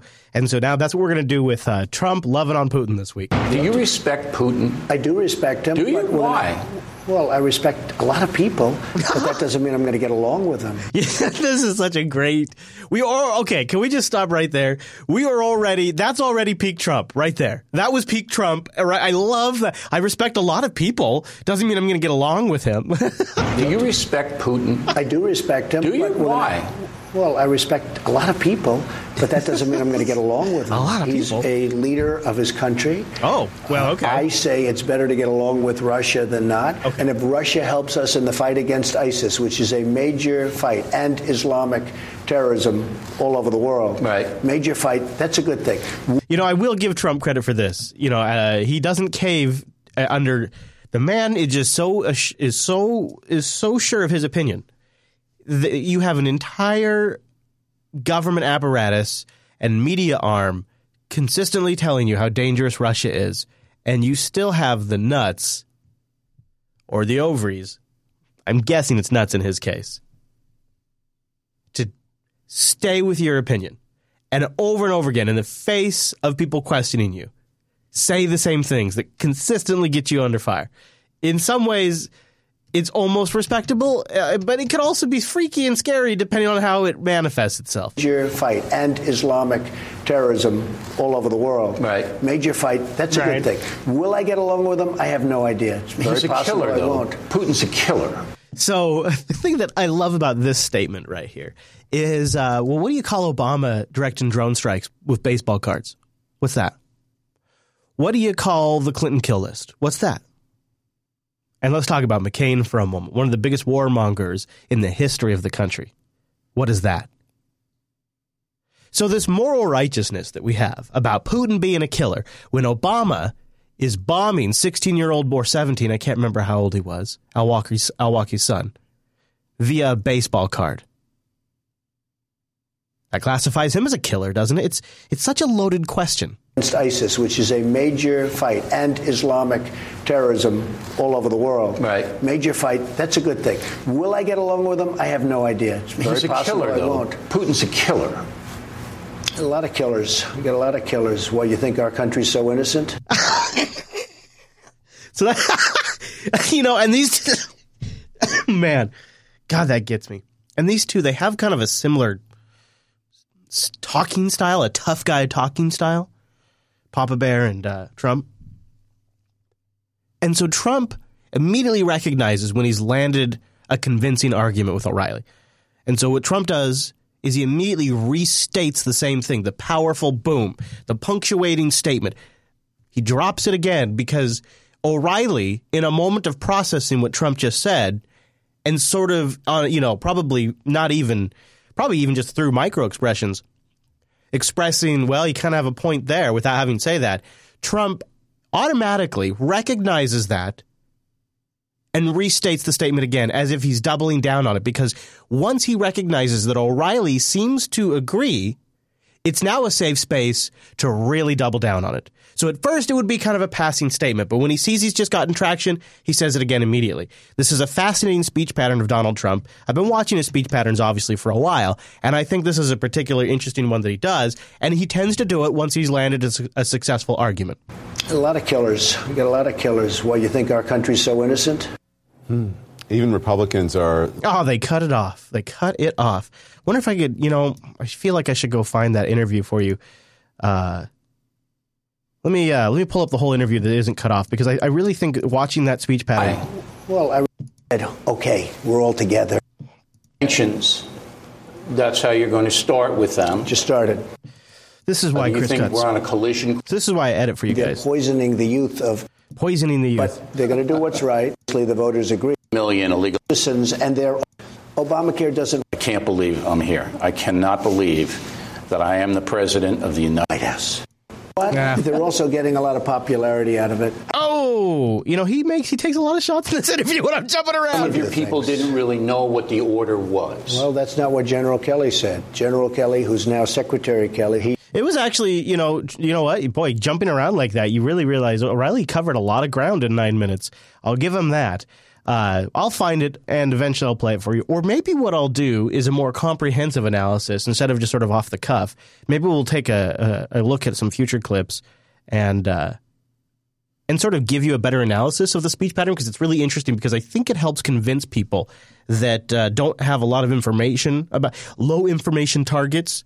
I help. I think that speech pattern, that sort of uh, alpha male confident restating it once you gain traction thing. I think it's part of programming people to believe what he says. And so I think it's I think it's kind of important. Let's continue on what wasn't important, and that's the media's total overreaction of uh, Trump kind of comparing the U.S. to or Putin to the U.S. A remarkable equivalency, to be sure. To discuss more of it, Chief White House correspondent Major Garrett is at the White House. In other words, to keep discussing it because we've discussed it on our CBS Morning News, we've discussed it on our CBS Evening News, and now we're discussing it on CBSN. And uh, joins us this morning. And Major, we do appreciate it. I want to begin with those remarks that the president seemed to make in defense of Vladimir Putin and uh, the resulting moral equivalency that seemed to be drawn between the United States and Russia. As you saw, uh, Mitch McConnell there, just one of several Republican lawmakers who have since denounced those comments. Um, this seems to be a, another fight that the president is picking here. Uh, what's the what's the political fallout if nothing else? So apparently there's political fallout, and secondly, apparently, I guess the president is picking this one. To me, it seems like the media sort of sat back and waited for something out of this interview and jumped on it. Uh, for a rift between him and GOP leadership. Well, it just deepens the unease that Republicans have about what this president thinks and what he might do in terms of Russia policy. Now, last week there were some encouraging signs for those Republicans still uncertain where this White House would land in its relationship with Russia when the U.S. ambassador to the United Nations, Nikki Haley, challenged the Russians, condemned what she said was their intentional increase on the fighting in Ukraine, and said you've got to get out of there and stop your meddling in Ukrainian affairs. Republicans said, hey, okay, maybe this administration's taking the Russian threat in Ukraine seriously. But when the President of the United States not only draws this odd and historically warped moral equivalency between the United States and Russia under Vladimir Putin, but in the same breath almost is dismissive about the underlying accusations of murder, jailings, and deeply troubling mistreatment of human rights activists, dissidents, journalists in Russia, that also creates concerns among Republicans. And when you see someone like the Senate Majority Leader Mitch McConnell, who has consistently, Josh, tried to stay away from any direct clashes with President Trump, particularly about his occasionally outrageous statements. Mitch McConnell will almost always say, well, that's something he said. I'm not going to really get involved in that. So what's happening here? Because I'm so sick of listening to this guy talk. I'm going to finish it for him because he's just going on and on. Boy, you know, Major Garrett really hates Trump and everything. And, I can understand it. You know, they they are hard on CBS and uh, CNN and others, but uh, God, just talk about it. Anyways, they are constantly trying to pin other Republicans against Trump. So they keep going to Mitch McConnell. They're trying to get Mitch McConnell, and, he, and Mitch McConnell won't give. But they're trying to get Republicans to come out against Trump, and they're running with it. And they're trying to get this Putin one as uh, as like a home run. Turning now to our world lead, President Trump continues to defend Russian President Vladimir Putin. Continues to defend. Political and journalistic critics have a curious habit of turning up dead to say nothing of the blood on Putin's hands from various incursions into Ukraine and Syria. This time, Mr. Trump not only expressed respect for his Russian counterpart, but seemed to equate United States actions with those of the authoritarian regime. Oh. This is drawing fire and prompting all sorts of skeptical reactions. Former CIA acting director Mike Morell told CBS, quote, I think President Trump has some special affection for Putin that is a result of something that we don't fully understand. Oh! Let's bring in CNN Chief National Security Correspondent Jim Sciutto. And Jim, President Trump's response seeming to equate the U.S. and Putin. To be honest, it's the kind of statement that one usually hears on a propaganda outlet uh, like RT, something owned by the Russian government. Absolutely. Listen, it is a time worn tactic uh, of then Soviet and now Russian propagandists. Okay, here we go. So, this is maybe why the, you guys get called fake news. So uh, listen to this. This is this is a super important uh, analysis that we're about to get here from Jim. This is a time proven Soviet propaganda technique. Get ready for it. Usually hears on a propaganda outlet uh, like RT, something owned Yeah. by the Russian government. Okay, I here we mean, go. li- Listen, it, it is Listen. a time-worn tactic uh, of then Soviet and now Russian propagandists. It even Uh-huh. has a name. It's called whataboutism. You know, w- when you criticize a government, and, and same with China, uh, Russia, the same about something. Say, well, what about a mistake that your country has made in the past? Time worn. You expect it from Moscow. You don't expect it so much from an American president here. Okay, hold on. I want to make sure I understand what it is. So it's whataboutism. L- Listen, it, it is a time-worn tactic Okay. uh, of then Soviet and now Russian propagandists. It even Uh-huh. has a name. It's called whataboutism. Okay, you know, when- whataboutism. When you criticize a government, and, and same with China, uh, Russia, the same about something. Say, well, what about a mistake that your country has made in the past? That that whataboutism sounds like you're just trying to get caught. You're trying to get out of a situation where you got caught with a double standard or being hypercritical about something.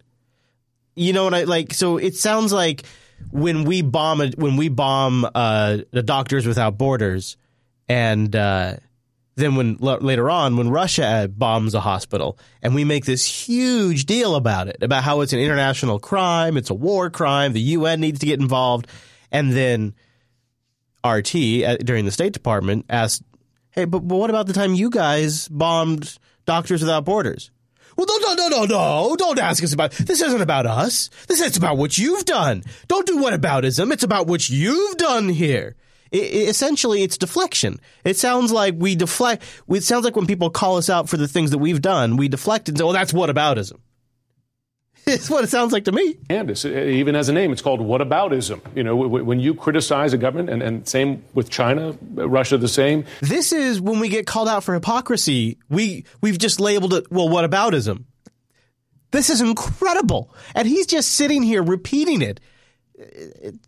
Is this either? The, I I just can't even. I don't know if I should call this propaganda. I don't know if I call this killing airtime. I don't know what this guy is doing, but he's essentially legitimizing deflection when the United States gets criticized and gets called out for having a double standard. it's just incredible. Listen, it is a time-worn tactic uh, of then Soviet and now Russian propagandists. It even has a name. It's called whataboutism. You know, when you criticize a government, and, and same with China, uh, Russia, the same about something. Say, well, what about a mistake that your country has made in the past? Time worn. You expect it from Moscow. You don't expect it so much from an American Wow. president here. And once again, the American president, Donald Trump, at odds with his own party on these comments. Listen to Senator Ben Sasse. You see how they're trying to get other Republicans because they don't want to make it them. They, they it makes it more newsworthy if it's the other Republicans. Uh, let's talk about uh, let's let's shift gears from that drama though because I could, geez, there's stuff in here. How much more do I have? Uh, yeah, there's a lot more. You can check it out in the supporters sync if you want. But let's talk about Dodd Frank because it looks like that may be getting repealed soon. Our next guest worked with Congress to craft the Dodd Frank law and then helped write over 60 regulations to implement the law. U.S. Trading, former U.S. Trading Commissioner Bart Chilton joins us tonight. Bart, nice to have you with us. When you hear that Dodd Frank is going to be repealed, tell folks out there who don't quite grab all the, that's to be known about the financial sector what this would do. Uh, hey, Ed. Well, look, it's pretty it's pretty simple. The financial collapse, the the whole Great Recession, Oh, was that. because there was no regulation of these things called over-the-counter swaps. And these are bets upon bets upon bets, derivatives that were totally unregulated, Oh, yeah, zero, zip, nada. And Dodd Frank did a bunch of things, but the key thing that it did that would be a monumental mistake if they overturned it or repealed it, like President Trump wants to, is doing away with that. So we would again be in a circumstance where we had to potentially bail out the biggest of the big uh, global planetary investment banks. Well, that could go just fine. Let's go ahead and get rid of that Dodd Frank, Donald. Let's go ahead and do that. Let's go ahead and do that. How will President Trump respond to this latest setback? Well, here's a tweet just in this morning. That latest setback being the uh, federal judge who uh, blocked the travel ban nationwide. Quote, the opinion of this so called judge. Hey, can I stop right there? Hold on. Just freeze the image. So called judge? It's a federal judge appointed by President George W. Bush. Now, he's not wrong. Uh, that is an accurate statement. But what you are about to witness is how how CNN and many other the news business, in fact, I would say most, still failed to understand Donald Trump and why he was elected. And this is a travesty because what ends up happening is they end up getting led around by the nose, covering any pet subject that Donald Trump holds their hand and walks them into. Instead of discussing the real th- topics, like perhaps the repeal of Dodd Frank, and their total failure to fully understand Donald Trump and his base prevents them from being taken as serious news. It's what makes them seem illegitimate. It's what makes them seem to have a bias to these people. Is these these hosts or whatever you want to call them, anchors, I don't know if that's really fair. I, I feel like that's too generous. These CNN talent they don't understand the people that voted for Trump, and they just can't see it. They, they they see the world through a different set of lenses, and it comes across if you listen to it in this clip. Can I stop right there? Hold on. Just freeze the image. So-called judge. It's a federal judge appointed by President George W. Bush. I try and show the office of the president respect in the way that he ought to be showing respect for a member of the federal judiciary with a lifetime appointment. That's not right. So, not necessarily wrong in his opinion, but totally failing to understand where Trump comes from and where Trump's base comes from. This woman does a slightly better job. Hey, Selena, I'm sorry to drag you into this, but Come on, you're the commander in chief. You can't be disappointed with the outcome of a federal case and say, well, the so called judge. He did that with Judge Curiel in the Trump University case, and I, I thought it was appalling. But are you really surprised? I mean, this is the way that he communicates. Um, you know, we every day, every minute, every hour, we're you know uh, we're breathlessly uh, reporting on how surprised we are by his behavior. And while it is completely different uh, from President Obama, President Bush, President Clinton, and so on, this guy's eyes are practically bugging out of his head while she talks. By the way, you notice that? This is exactly what people voted for, whether you like it or not. The people that showed up to vote in the states that count, this is they wanted this disruption. They wanted this guy that talks the way he does. Now that might not sit well with a lot of people, but this is who he is and and it's not going to change.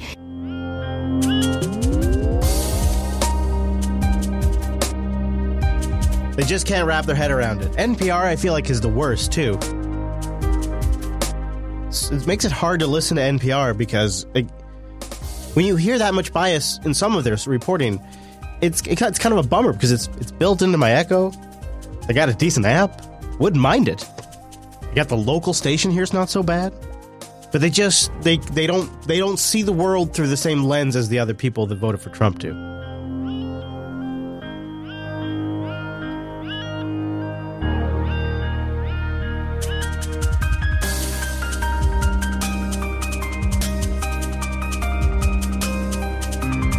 You know, uh, Vivid, uh, Vid, Vida James asked about the pedophile crackdowns that have been happening this last week and a half, and uh, about Weiner getting charged with child porn. I don't have any good. I have some links in the show notes, but I don't have any great. I don't have any great coverage on it, and I don't have any clips either. So if you see any, unfilter.reddit.com, maybe we'll get to it. All right. While we uh, while we didn't get a chance to talk about Berkeley in the main show, I do have uh, some clips on it for the overtime. Meanwhile, an American congresswoman has dubbed Wednesday's protests at the University wow. of Berkeley, which turned violent, quote, a beautiful sight. They broke out shortly before an editor of the news website Breitbart was due to give a speech against so called sanctuary campuses, which offer protection to undocumented students. We have seen demonstrations, and I think we've already talked about that around the country. Um, young people at Berkeley uh, protesting against this unconstitutional order. And so, as we encourage our young people to get involved, I thought it was a beautiful sight. Berkeley got really nuts. Now, the riots against a planned event at the campus have raised concerns in the media over free speech. Some say the protests are somewhat ironic, given that the university considers itself a beacon of the free speech movement. Uh, Berkeley University in California. All right, well, that's good enough for that clip. Although that's pretty great. I am almost tempted to to let them play out the whole thing because you know it's going to be great. But uh, we'll move on. We'll- have more important things to talk about in the overtime, like Iran. National Security Advisor General Michael Flynn. In a surprise appearance at the White House briefing, National Security Advisor Mike Flynn offered a blunt warning to Iran after Sunday's missile test and an attack by Iran backed militants on a Saudi Navy vessel. Iran is now feeling emboldened. As of today, we are officially putting Iran on notice. The nomination is confirmed. An early foreign policy test for Rex Tillerson, confirmed tonight by the Senate as Secretary of State. But Tillerson is taking over a State Department in revolt, a scathing protest by more than 900 career diplomats and civil servants over President Trump's new policy banning visas for citizens from seven majority Muslim countries. In an internal memo obtained by CNN, the diplomats warned Trump's executive order, quote, will not achieve its aim of making our country safer and is likely to alienate allies in our counterterrorism efforts and increase anti American sentiment and foster violent extremism. The cable is, at least in my memory, uh, unprecedented. Uh, and it, um, I think, goes to the deep concern and the broad concern that's felt in the State Department over the actions taken by the administration. The memo came through the State Department's Dissent channel, which awards employees for voicing foreign policy concerns without retribution. Federal But from the will no White House, a blunt warning. I think that they should either get with the program or they can go. One longtime career officer pushed out by the new administration used his farewell address to urge colleagues to stay and uphold their oath to defend America from all enemies, foreign and domestic. The policy without professionals is, by definition, an amateur policy. You have to help make the choices that bring this country forward. In addition to a restless diplomatic corps, Tillerson must also confront allies concerned the new administration is increasing the ISIS threat with its latest moves. ISIL and Daesh will use any opportunity they can to make difficulties to create the environment that they want to radicalise people, to bring them over to their side. So it is a propaganda opportunity for them, potentially. In Canada, one lawmaker compared Trump's policies to fascism. We will call for immediate action and for the Canadian government to finally start standing up to the fascist Donald Trump.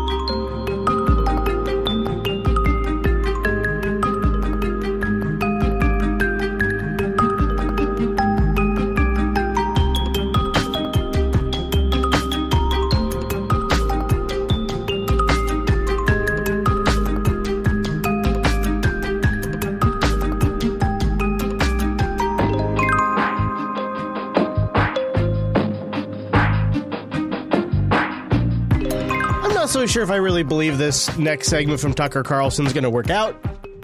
Let's give this a go because this is something I like to do, and it's something you can all do too. If you are ever watching the news, which I don't recommend you do, just wait for this show. But if you decide to watch it on your own, and you wonder if there's perhaps a bias in the person on the television that's reporting, or perhaps in the news article that you're reading, one of the things you can do to kind of get a sense for it sometimes, in fact, frequently, is if the journalist is large and you know has a has a big enough publication base, they're almost always on Twitter. So if they're on television or they're in mainstream news, they're almost always on on Twitter. And uh, it is actually kind of useful to go look at their Twitter feed and see what they tweet about, and you get a sense of maybe how they personally align on some issues. Tucker Carlson has caught on to this idea, and uh, he tries to make a segment out of it. I guess I could have, I, I should have thought of this. This because I do this all the time. I, I could have made a segment out of this. In fact, I probably should have made a segment out of this. But I guess now Tucker's done it for us. Well, it's time for What They Really Think. It's a new segment where we take a look at the semi private words of our country's premier journalists and see how those words align with their goal of being neutral purveyors of fact. Our first star is Terry Moran. He's chief foreign correspondent for ABC News, whose Twitter feed resembles a DNC press release with added moral outrage. Don't believe us? Here are some examples. Quote, upset Trump didn't destroy ISIS within days of taking office. Moran tweeted this I thought Trump already had a secret plan to destroy ISIS. What happened to it? After the president's immigration order, Moran wrote, For 70 years and more, American science has triumphed because the USA got the best minds in the world. Now that's at risk. Thanks, Trump. He also said, quote, Trump's NSC chief's son declares exactly what this is, a Muslim ban, whatever weasel words his father and Trump's minions come up with. In another tweet, he simply labeled Trump President Snowflake. That's right. Moran was in near religious ecstasy over the Women's March two weeks ago, tweeting this Has there ever been a day when so many people in so many places marched in solidarity for a cause? VE Day? This is historic. Moran felt a tingle down his leg when the New York Times announced it had hit 3 million subscribers. He tweeted this failing? Not. In response to Trump's comments downplaying the violence of Vladimir Putin's government in Russia, just today, Moran moaned, Somewhere Ronald Reagan weeps. And that's what he really thinks, no matter what he tells you on TV. I thought it was kind of an interesting idea, and probably, like I said, something I, I could have thought of, but I did not think of it. Now, if you noticed a lack of Charlie in today's episode, it's not because I'm cutting out the rose. At the beginning of the broadcast, we mentioned that Charlie is off, and we want to share with you a letter from Charlie. Yes, we do. He writes this almost 15 years ago, skilled surgeons replaced my aorta valve with a new replacement valve. It has served me well, enabling me to live the vigorous, full, complete life that you are all so familiar with. No one loves life more than I do. To continue to live this amazing life so full of challenges and friends, including so many of you in the audience, I have chosen to replace the valve with a new one. The timing is my choice. So tomorrow, I will undergo surgery, which will keep me at the hospital for a few days and then resting for a couple of weeks. I look forward to seeing you in March. In the meantime, you are in great hands with my remarkable colleagues, Norah and Gayle, backed by the best morning team anywhere. I can't wait to be back completely rested with my heart recharged, my passion for the work ahead purposeful, and my joy at life's pleasures high. Until then, stay close. We can do that. That's right. Well, we're going to miss our wingman. Yes, Yes. we will. We're going to miss our, but um, I talked to him last night, and he is optimistic and excited about this tune-up. I talked to him. A He's great tune-up. attitude, great mood. He's ready to go Well, he's onward. got the best spirit going. Cheering you on, Charlie Rose. I Cheering you knew he was a robot. I knew it. Oh, Charlie Rose is getting a tune-up. All right, so uh, let's do a little bit of a high note. This clip, it's it's very fascinating, but it was a little too slow paced to put in the main show, so the overtime is a perfect place to do it. This is about a San Diego incubator, which is helping fund different business startups around cannabis that really are getting to a phase where they need to go bigger. But once they get that big, there's nobody with really big pockets that wants to risk the cannabis business yet. So this incubator is stepping in to sort of fill that gap. The San Diego based Business Accelerator is celebrating its first graduates. Eight companies focused on the cannabis industry completed Canopy's 16 week business training. We create biological soil additives that we believe can increase the uh, oil production in cannabis by 100 to 200 percent. Paula Young Libby is the CEO of MycoCan. The technology that she's working with has already been proven in other farming applications. Libby is ready to help apply those lessons to the nascent legal pot industry. If you can, you know, double your production or triple your production without adding a single plant, without adding a single light, that's going to help the you know the infrastructure. It's going to help the industry a lot.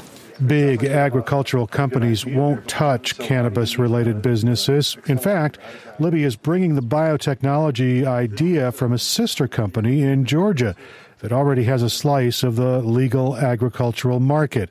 That firm is interested in the cannabis market but wanted legal distance from MycoCan because the risks are too large. Canopy San Diego steps in where established firms won't go. Um, companies need the technology that we're developing. Jack Scatizzi says the demand makes it easier to balance the risk and reward.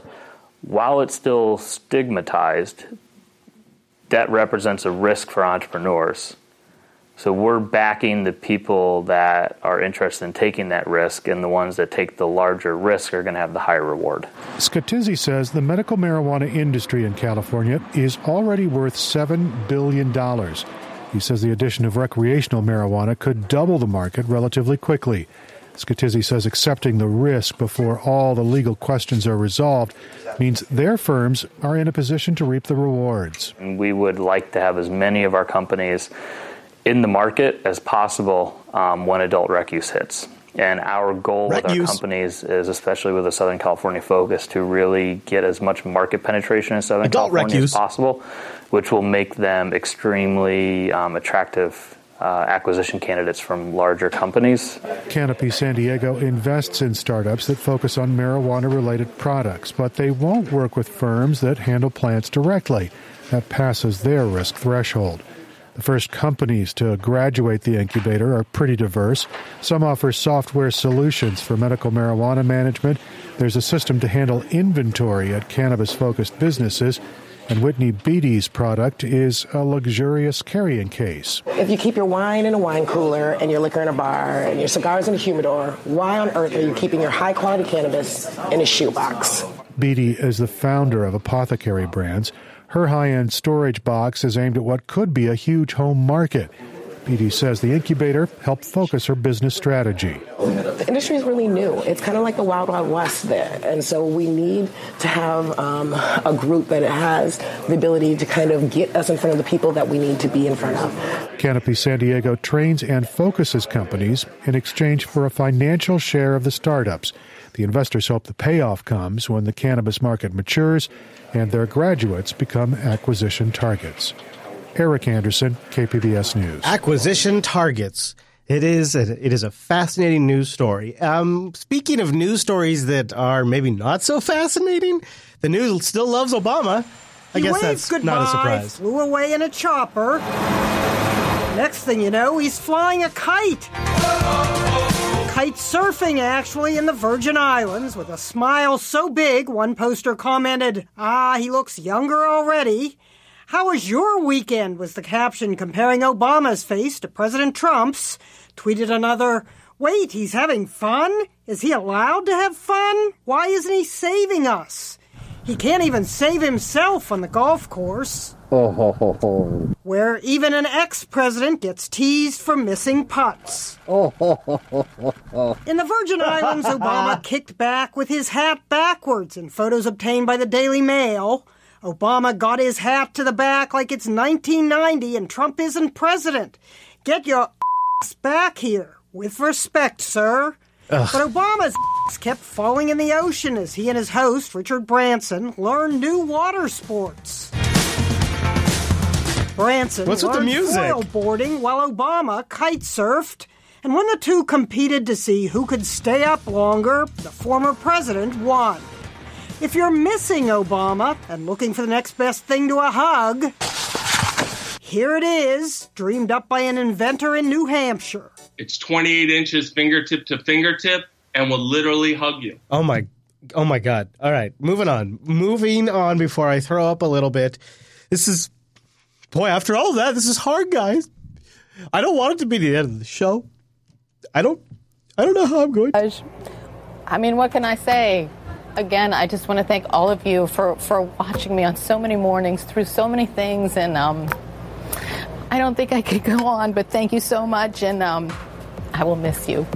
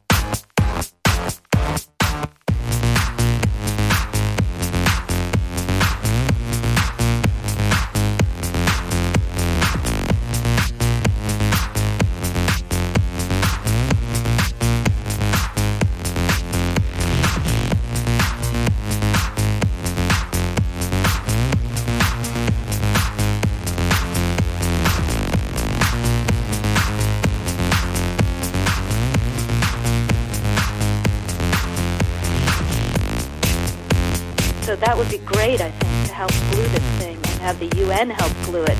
And, you know, fuck the EU.